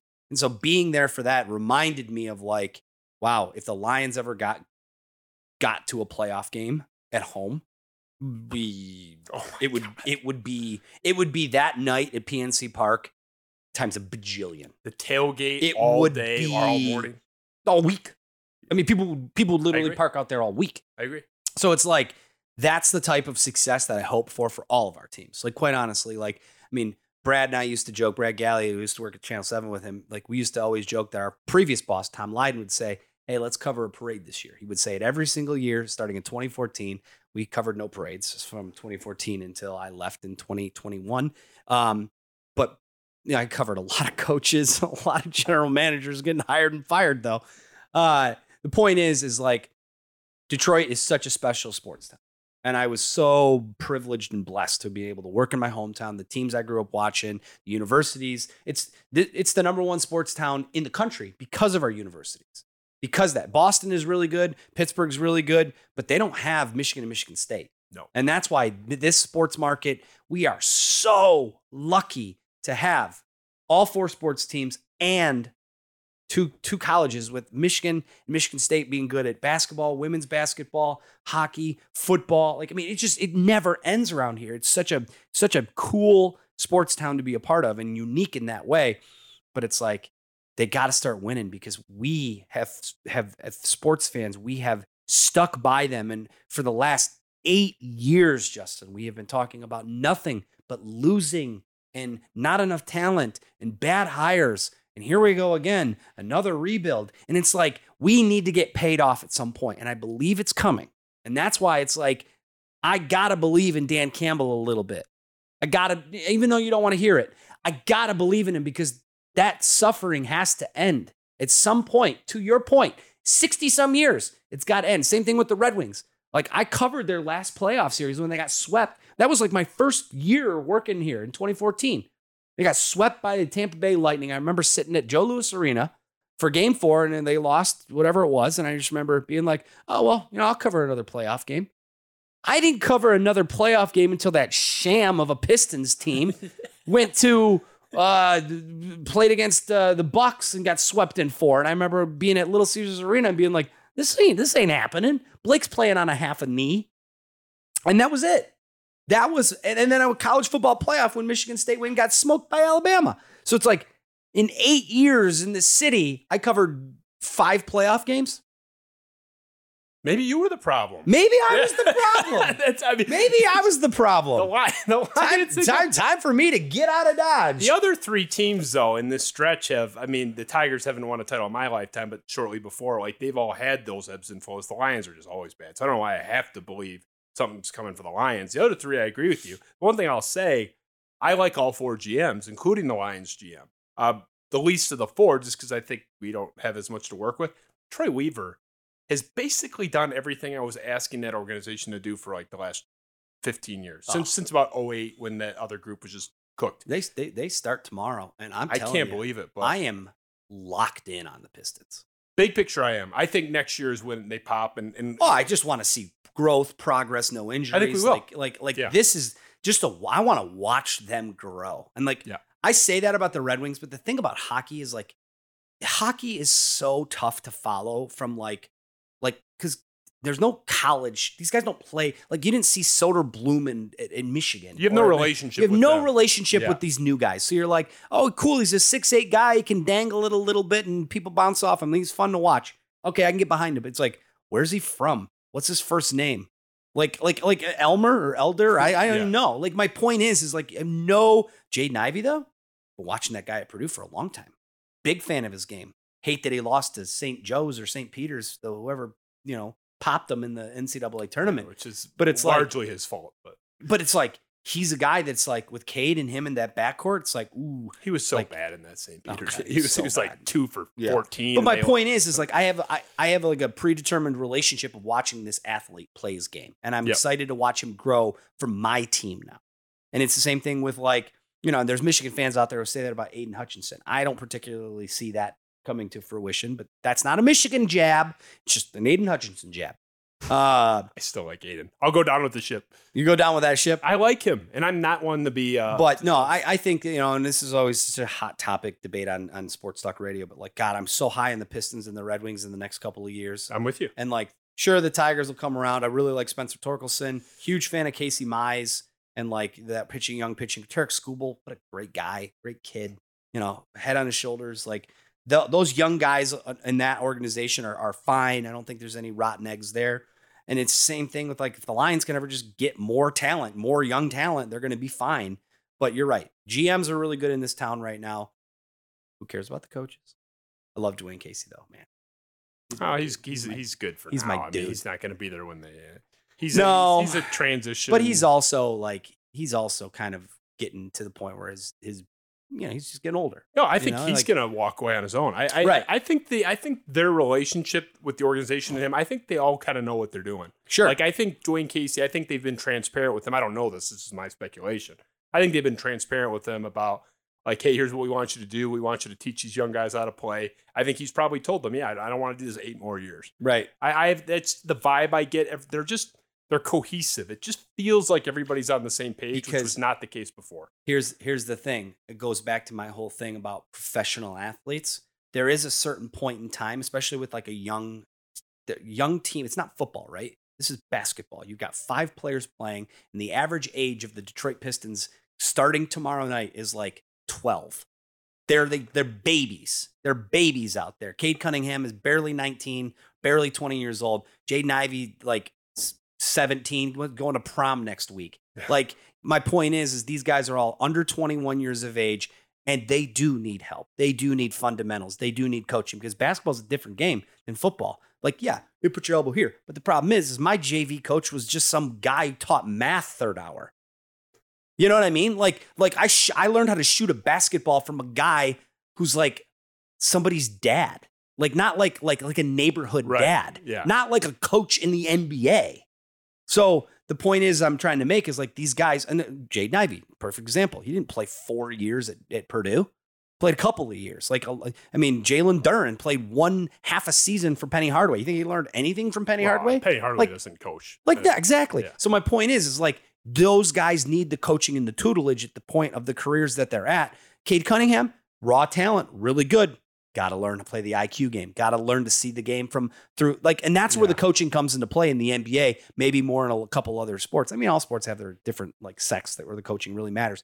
But the NBA is specifically because all these guys they have such little coaching from different people along the way. They got a they got an AAU coach, and they got the high school coach, then they got the college coach or the the the Ignite coach or whatever, and then they got all these private trainers, and it's like you finally get to like an NBA coaching staff, and you finally say, "Oh, I've been dribbling wrong my whole life. Wow, that's interesting. No one told me that I could use both hands. That's I I thought I could only dribble with my right hand. They're Like- they're they're in good shape. That organization, Really picture. good shape. They, they're stocked with assets. They're stocked with money pretty soon. I mean, they already have some now, but like very soon, as soon as next year.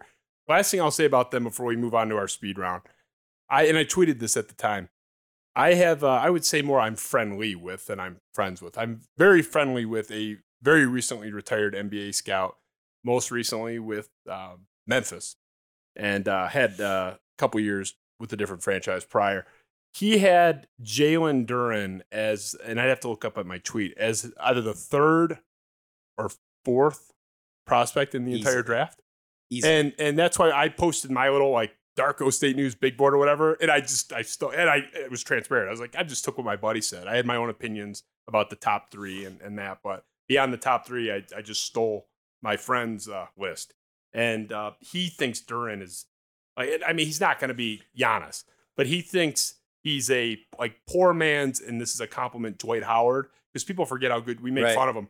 Dwight Howard well, later part of his career, He's a Hall of Famer, right? Yeah, yeah. He was the best center in the league for eight years. Yeah.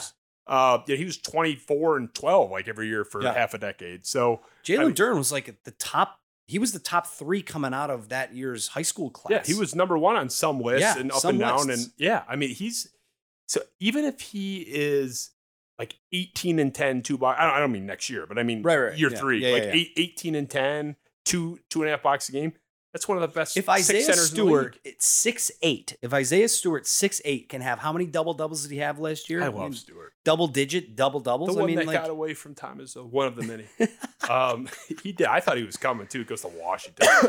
But like, if if Duren can just have like you know ten to fifteen double doubles this year, Yeah. for for a rookie, if Isaiah Stewart could do that, Duren should be able to do that with ease. Yeah, Duren's a teenager, and he's going to Yeah. get. Um, didn't they just have an injury to their front court? Who, who, yeah. Marvin Bagley went down. yeah, yeah. Was it? I thought they had. I knew Bagley went down, but I thought they lost somebody else too. Like one of their not in, like super important guys. Maybe I'm wrong. I know No. Bagley's going to open up more time for Duren. Yep. him going down. I think he was going to play anyway. But for the record, at least one NBA scout thought Duren was like a top four player in the whole draft, I would agree with that. and I really liked him. His I'm just- upside is unbelievable. yeah. And that's why Troy Weaver's the genius that he is, that he had the wherewithal to be like, dude, I will do whatever I need to do. Oh, wait, nothing? Here, have nothing. And you got to have nothing. I like having the guy with the pedigree of superstar, five star, top five recruit who went to a, a zero of a coach because it's like we have no idea what this guy can do. None. Dwayne Casey, even if you don't love him,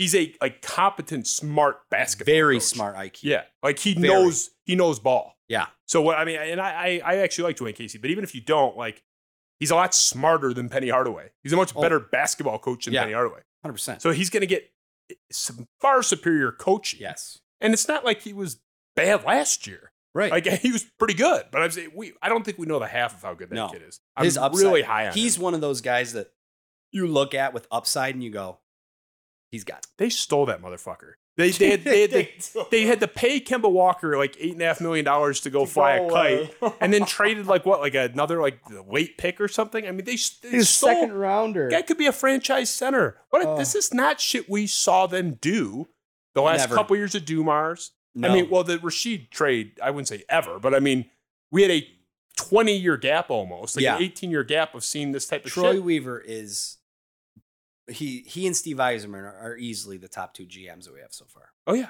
Like- here's what I say even if Weaver doesn't work out, it's hard to win in these leagues. I understand Right. that. Everything he's doing, Everything he's sense. done. Those books, I thi- are they still paying Josh Smith? I, I I use think- that joke yeah, a lot yeah. because it's like they were paying wasn't that him- far off. I know they were paying him for like another eight years. I remember Stan Van Gundy. I sat down with him the first like week he got the job, and I sat him down and I was like, Stan, what do you need to do to turn this into a winner? And he kind of looked at me like a lot. He even inherited a dumpster fire, and he threw more gas on the dumpster fire with the moves that he made, trading away all those picks and getting all this washed up talent. We don't need to go down the rabbit hole. Speed round. Getting Speed round. tired. My goodness. Yeah, well, well this you- you'll go fast. Don't give me the Justin Rogers version. The speed round was longer than the body of the show. No. Yeah, it really was. I had Justin Rogers and I had a two hour speed round. So let's keep it 60 seconds or less for all of them. We'll go fast. This was a debate on Twitter today that I started. Charles Rogers versus Kenneth Walker. Kenneth Walker. Okay, that's it. All right, fair. I mean, it, it- it- I agree. As far as like his impact at Michigan State at, at- for the who's time, better? Who's the better player? Kenneth Walker. I agree. And I love Charles. I never thought I'd say that because I was the. I no, was I, the- I, I was huge. I remember that one foot grab he had against Notre Dame in the Yep. back of the end zone. I'll never forget that play, and I cheered my ass off. But he didn't impact. Now that I have actually seen those games, like as an adult, and like I can make different determinations, eleven hundred plus yards after contact is way more impressive than a one foot catch in bounds. Yeah, the wins above replacement on Kenneth Walker was Oh. like five. Oh, yeah. he was worth like No. five wins. Yeah. All right, moving on.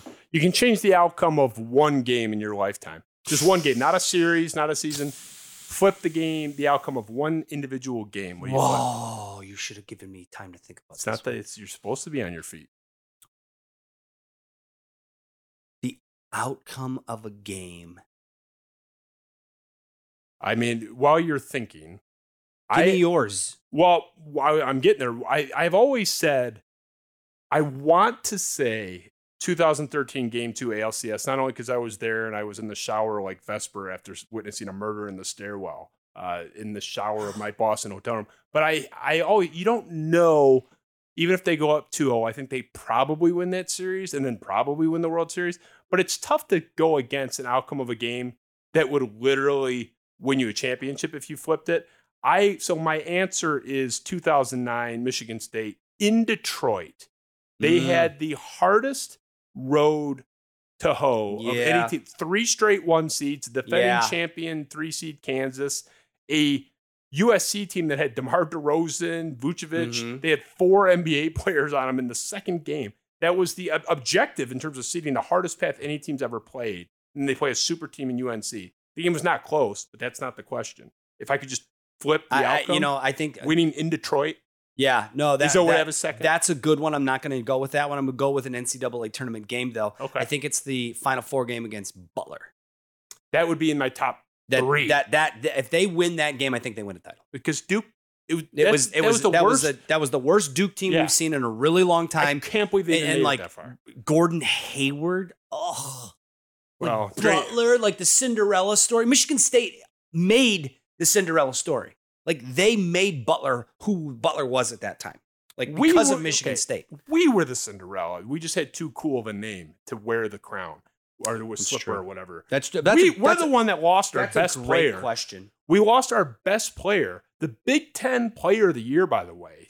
So, like, not just our best player, the best player in the conference, like ranked, won the Right.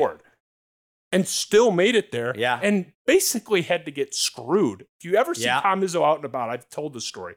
Go up to him and just no after maybe say hello first, but after hello, just say, "Hey, uh, was Draymond fouled against Butler?" I've done it twice. He he he is so funny. He'll just be like, hey, "Yeah, hell yeah, of course he was." Like he's so like he he knows. Yeah. Everybody knows. Hayward himself was asked about it in the post game press conference after the game, and had kind of a sheepish laugh. There's no controversy about oh was Payton Thorne shin down or not. Yeah. Every Hayward knows he fouled him, and you have a 70% free throw shooter who only needs to split the pair to Mhm. get you in overtime. So it's like even if you're like you don't know he'd make both, okay, go one for two, C and OT. Yeah. I mean they were fucked. So unless you're telling me a 70% shooter is probably going to miss both, I think it's possible. possible, but Statistically, the chances of well, it's just like, shooter but you don't ever know because like then it comes okay. But they deserve the chance. if it's if it's if it's a tip off and then there's a rebound, like there's a million different things. that was the worst non-call I've ever seen. it was bad. It- it- I'm sorry, but like it wasn't blocked. So unless you think Draymond is so bad at basketball that he shot the ball two feet, right. like I- on a 20 foot turnaround, Right. like It's just the refs sometimes they just want to swallow the whistle late in games and they don't want to make the, the, the I mean that you get an that's answer. anyways. Yeah, good that, that's my that's my Sorry, I'm, I'm hogging you around. Best Michigan one. State jersey. Throw them up some. You can you can vote off the board. They've had other versions. This has been. I get a different answer every time. We've run this back okay. a couple so times. uh, first of all, number one, Burnham. Thank God the Ne- kids neon, love those. I know the kids can the kids can love them all they want. Burn them. they suck. I'm with you. Uh, the first iteration iteration of the Pro Combats featuring one Kirk Cousins. Uh, I do believe I have that rendition of that jersey at my house somewhere. Um, it's not my favorite because I didn't like the bronzy thing to it. Um, I did like the one right below it, number five. But my, my favorite my favorite jersey is the all whites. you. Yeah, whites. Now I want all whites with black. That's what I want. Where's the black coming in? uh, where the green is. Oh, okay, and I I want see. the green to be stenciled on the outside, so it almost Oh, looks I like see. it's all I see what you're saying. I know what you're Like. I want the bla- numbers in black with a green like liner, so like up close you obviously see it's green. That number five, But- man. That pro combat. and you know what else I want to see? I want to see. Remember those Boise State helmets with the giant horse on one side? yep, I want a Michigan State Spartan head that big on one side. that'd be sick. Like gru- the gruff head or the helmet. Like Either the- one. Yeah, Either one. But like take that on a pro combat and make that sucker real big on one side of it and then have like either black jerseys or white jerseys with black. Le- I mean, you they they have not yet come up with like the next great pro combat, and I wonder if that's like a Nike thing. I wonder if that's like just like, well, we got these stupid neon ones. You can have those for a while. like, like, are we bored? Are we lazy? Like, I've Alan got time. gotta get on Nike, that. I've got time. If you want to bring me out for a consultation, like, I mean, we could figure something out here. Mark Hollis Because- was so good Oh, with them. Like he was Good on. friend. Yeah. Good oh, oh, friend. really? Yeah, really. And Mark and I talk a lot about like, you know, that type of stuff. Cause I, I remember those first, when those jerseys, the original ones, like the ones that they came out with all, all of the, all of the teams have them now. It was like uniform across all sports. Yeah. The script was only for the basketball at the time when they first came out. This was in like what, 2012, something like that. I mean, that's when Mark came out with like this, the state, like women's basketball, volleyball, soccer, like all of them were going to be like with this Michigan State Spartans and there's going to be this block. People hated him at first. And I'm like, Mark, I think you're on to something here because Michigan State was different colors green, different colors script. This, like, I mean, the women's basketball jerseys were totally different than the men's. Like, there was no uniformity across all sports. And Mark was the one that came up with the idea hey, you should probably look the same for all Spartans. Ding. Like, wow. Yeah. Good call. Like, genius. we did a, Simple. we did a lot of Michigan talk earlier. This will be a brief pass on this one. Michigan athlete that you just you know, begrudgingly love. You can't help but love. Can't help but respect. Secretly love, however you want to phrase it. I always put Trey Burke on there. I loved Chris Mm. Webber's game. I was too young. You know who I Michigan, really, but- you know who I really, I still to this day really enjoys Isaiah Livers. Yeah, I mean, you know, I covered- cheating a little bit because he's a Piston, but all right. Well, you know, I covered Isaiah Livers when he won Mr. Basketball okay. from Grand Rapids, and so then he went to Michigan. So I covered him during his time at Michigan. You know, so I've seen him. I I was like, I don't want to say I was friendly with him. I ran into him at a at a restaurant uh, six months ago. He's a great guy. He's a Everybody dude, loves dude. him. And you want to know who else I love? John Beilein. Yeah, I'm, Oh. I'm with you there. Begrudgingly. John, no, no begrudging. Like John, No, I would, I would invite John Beilein to like my. I would have him be like the Godfather of my. We've first job. always liked him though. This Michigan State fan base does not have any disdain for that guy. We've always liked they hate Because- Izzo. We actually Yeah, like yeah. John Beal. I, no, I and we hate Juwan. Juwan. Juwan, yeah, Juwan's kind of you know, but but he but he's he's the Fab Five guy. Like Beilein came there and he was just like, he was caught off guard with how arrogant that fan base was. I don't think because that's not who he is, right? You you have to be a little bit of a jerk to be a coach at Michigan. I mean, look at their coaches across all sports. There's a common theme here. They're not really that like nice of people. Like general, like John Beilein would give you his shirt off his back, and you could be Ohio. You could be uh, Thad Matta. Like he would give you his shirt off. He's that. That is John Beilein. You cannot replace how good of a person he was. And I can't say the same thing about a lot of the other coaches at that program or eh, at that. fr- at- at- And look, there's bad coaches at every place, right? Don't make this like only Michigan, right? But like that's the type of personality that John Beilein had. He was just head and shoulders a better man than anybody I've ever met at Michigan. He didn't fit in there because Hell of of a that. coach too. Hell of a coach. Yeah, I was never thought. mad when Michigan made all those runs. I was happy for them. And I was like, whoa, whoa, what's going on with Well, me? it was out of because of John. Beilein. It wasn't happy. John. Beilein's the best. I love John Beilein. It's Yeah. a great. I- No one's ever answered that. We've done it before. It's it's a great answer. So yeah, so so it's definitely the basketball side because the football players, there's nobody I really particularly cared for, especially when I was a kid. And then mm, hockey, no, no, no, basketball. Uh, second to last one, the penultimate. Mm. Worst athlete interaction you've had. I mean, you don't have to get into like a six minute story. It's the speed round, but like, you know, someone that I threw Delmon Young up there because he has been mentioned by two different reporters in the speed round as the worst guy they ever covered, like just in terms of their interactions. Is there been someone that you were just not even a specific story, but just a guy that was just a pain in the ass? Jason Varitek comes to mind. Jason Varitek, the, the captain? the captain, yeah, he was really um, begrudgingly like rude to me once, long time ago. I don't remember remember why I was even interviewing Jason Varitek, but I remember telling all my frat buddies like, "Yeah, Jason Varitek's a jerk," and everyone like for a long time after like, "Yeah, remember Jason Varitek? Screw that guy." Um, no, uh, bad media experience. Or just a guy that was always a, a jerk? I mean, Well, Matt Patricia. I mean, that- already But he's not an athlete. No, the guy can barely no. walk. No, Moo Moo. Um, I mean, Varitek's a valid answer. You can roll with that. you know, I, I was can I flip? Can I flip it on you real quick? Because I know people in this area are gonna like go crazy for this. But uh, best media interaction with a superstar, Sidney Crosby. Sidney Crosby is a great dude, and I know Detroit fans hate him and will. For Sidney Crybaby and all the different Sidney Crosby is awesome, and we can save that story for another day because it's kind of long. But he is he is all he was always gracious and he didn't need to be and he was always awesome. So Yeah. Crosby. Great answer. Not popular in this town. No, you're no, a great no, answer. No, no. Finish your best part about East Lansing. Oh man, so many good things. I know. I know. It's, Uh, it's you know, heaven on earth. I, I I mean, honestly, like there was like there was a and this is kind of like so cheesy and sappy, but like right at the corner of where Brody is, where that uh where that um, gas station, not gas station, what are those uh, quick marts? No, Quality dairy. Quality Dairy. They're not There's even a- there anymore. there's a quality dairy on the corner where Brody is. Oh, Right where- that's still there. I think it's still there. Okay, unless the you Grand know- River, the Grand River one's by. Yeah, but there's like so right there's like a little it's right where the soccer field is. So when you're it's by uh what's the Kellogg Center. So the Kellogg Center, that's where you like walk through. So there's a little like bend on the corner. So if you're walking towards like Harrison, towards like uh Grand River, and then you can turn and there's like that's like the campus cutout right there. There's a little corner bend there, and there's like a little bit of where the Red Cedar River runs, and there's a little waterfall.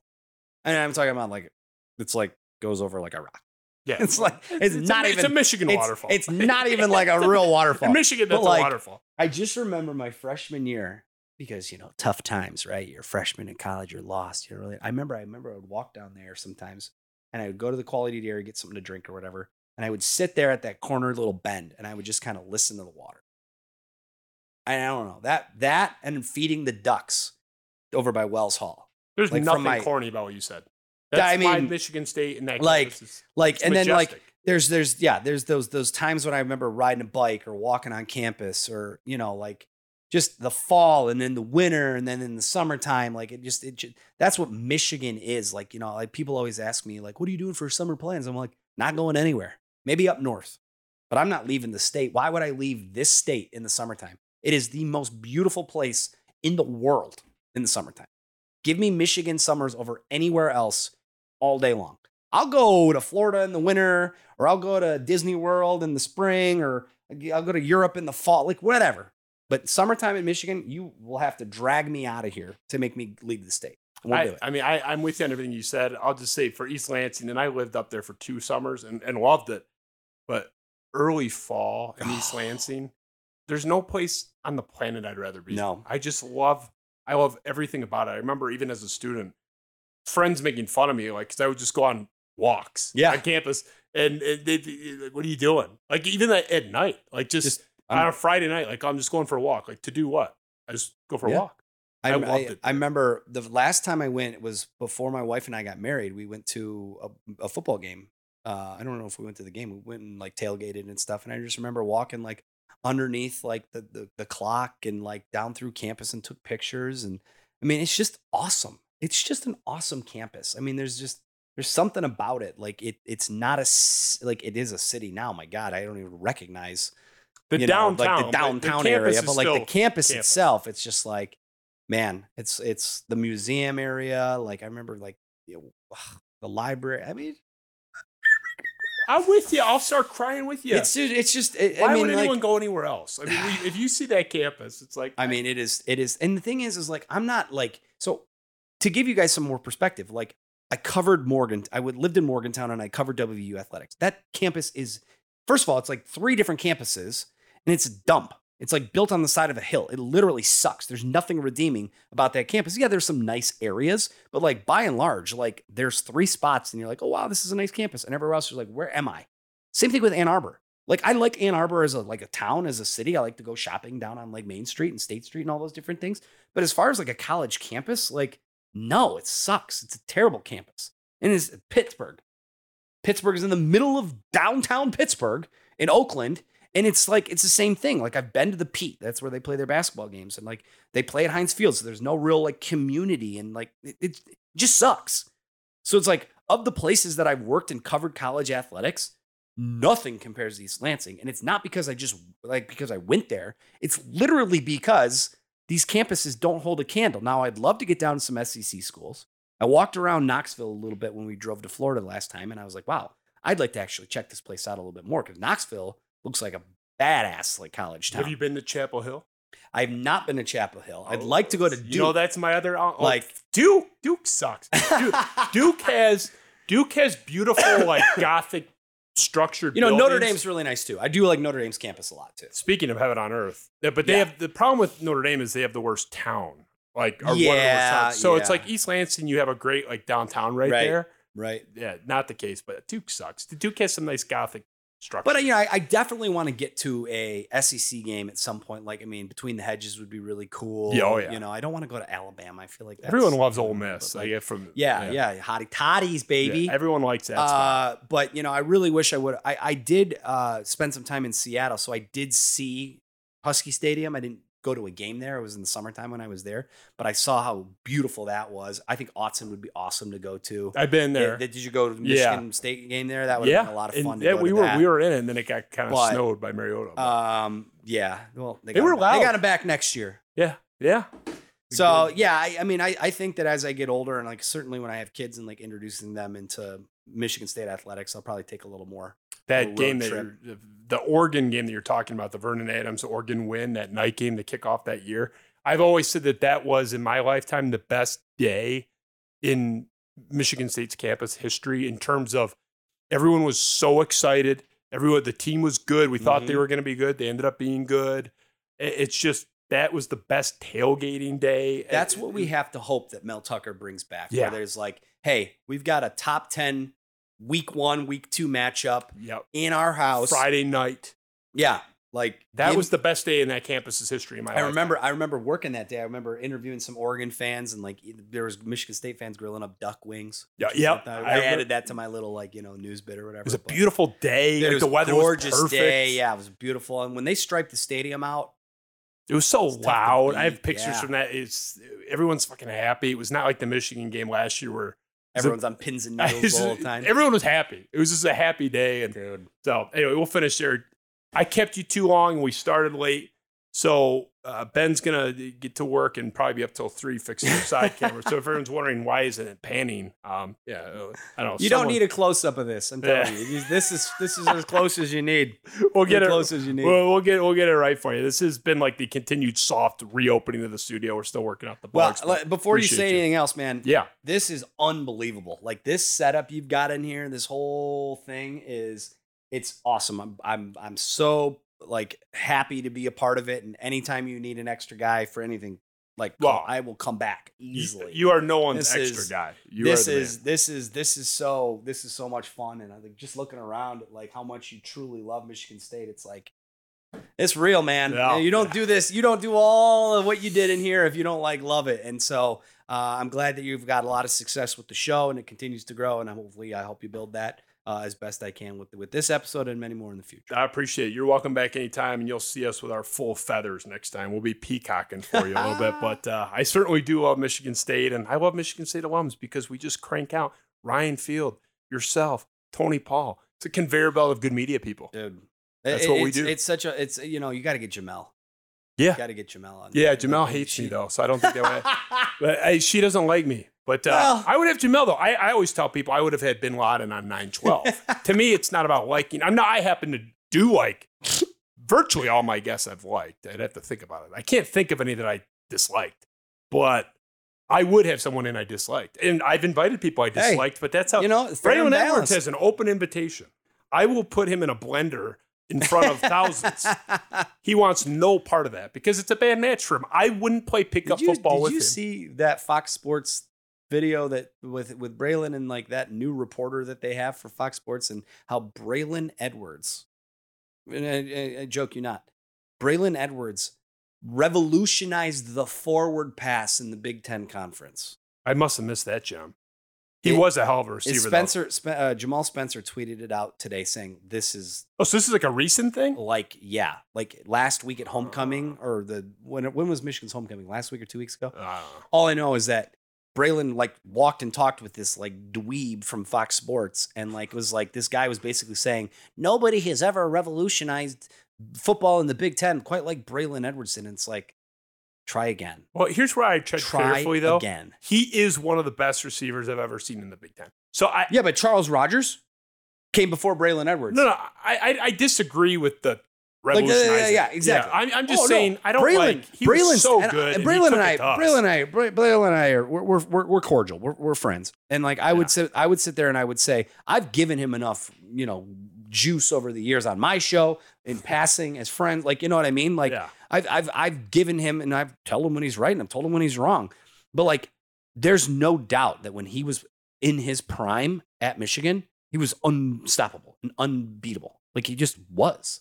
He Like, was in a lab, like tall, Oh, sticky hands, like, athletic as jump. can be. No, Yeah. I mean, I'll never forget that triple overtime. Yeah. God bless. I don't want to get 04. me going. It's it's too late. It's too late. That was the last like really good team they had uh, yeah. before before last year. I mean, you can't Yeah. say they weren't good last year. no, no. no Um, yeah, but there was a big gap. I mean, I, I guess 06. I mean, eh, a three point loss to be in the national title game. So that was one of their last really good teams. But Mhm. yeah, his it's like people will shit on him for being a bust. I'm like, I don't know, man. Like even that's kind of overstated. Like he had like a pretty solid like seven year. I mean, he did less than you would want, but he's with Cleveland. Like, Right, right, it's right. like, yeah.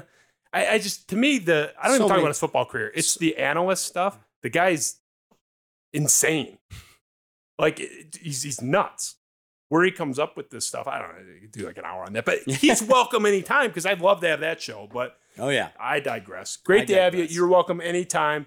We're I'll gonna- be back for sure. There's We're no gonna have the other two working, so you're gonna you, you gotta get your makeup done or Close-ups. whatever because you're gonna be in Close-ups. close up 4K. Close-ups. This was Spiro Avenue Show. We got a lot coming the next 11 days. There's a lot to do between now and kickoff. We'll see what happens, but I, I'm not bending down to anything. I think we're in the same boat. Let's play the game. I'm looking forward to it. Spiro Avenue Show. Justin Spiro. We'll see you soon.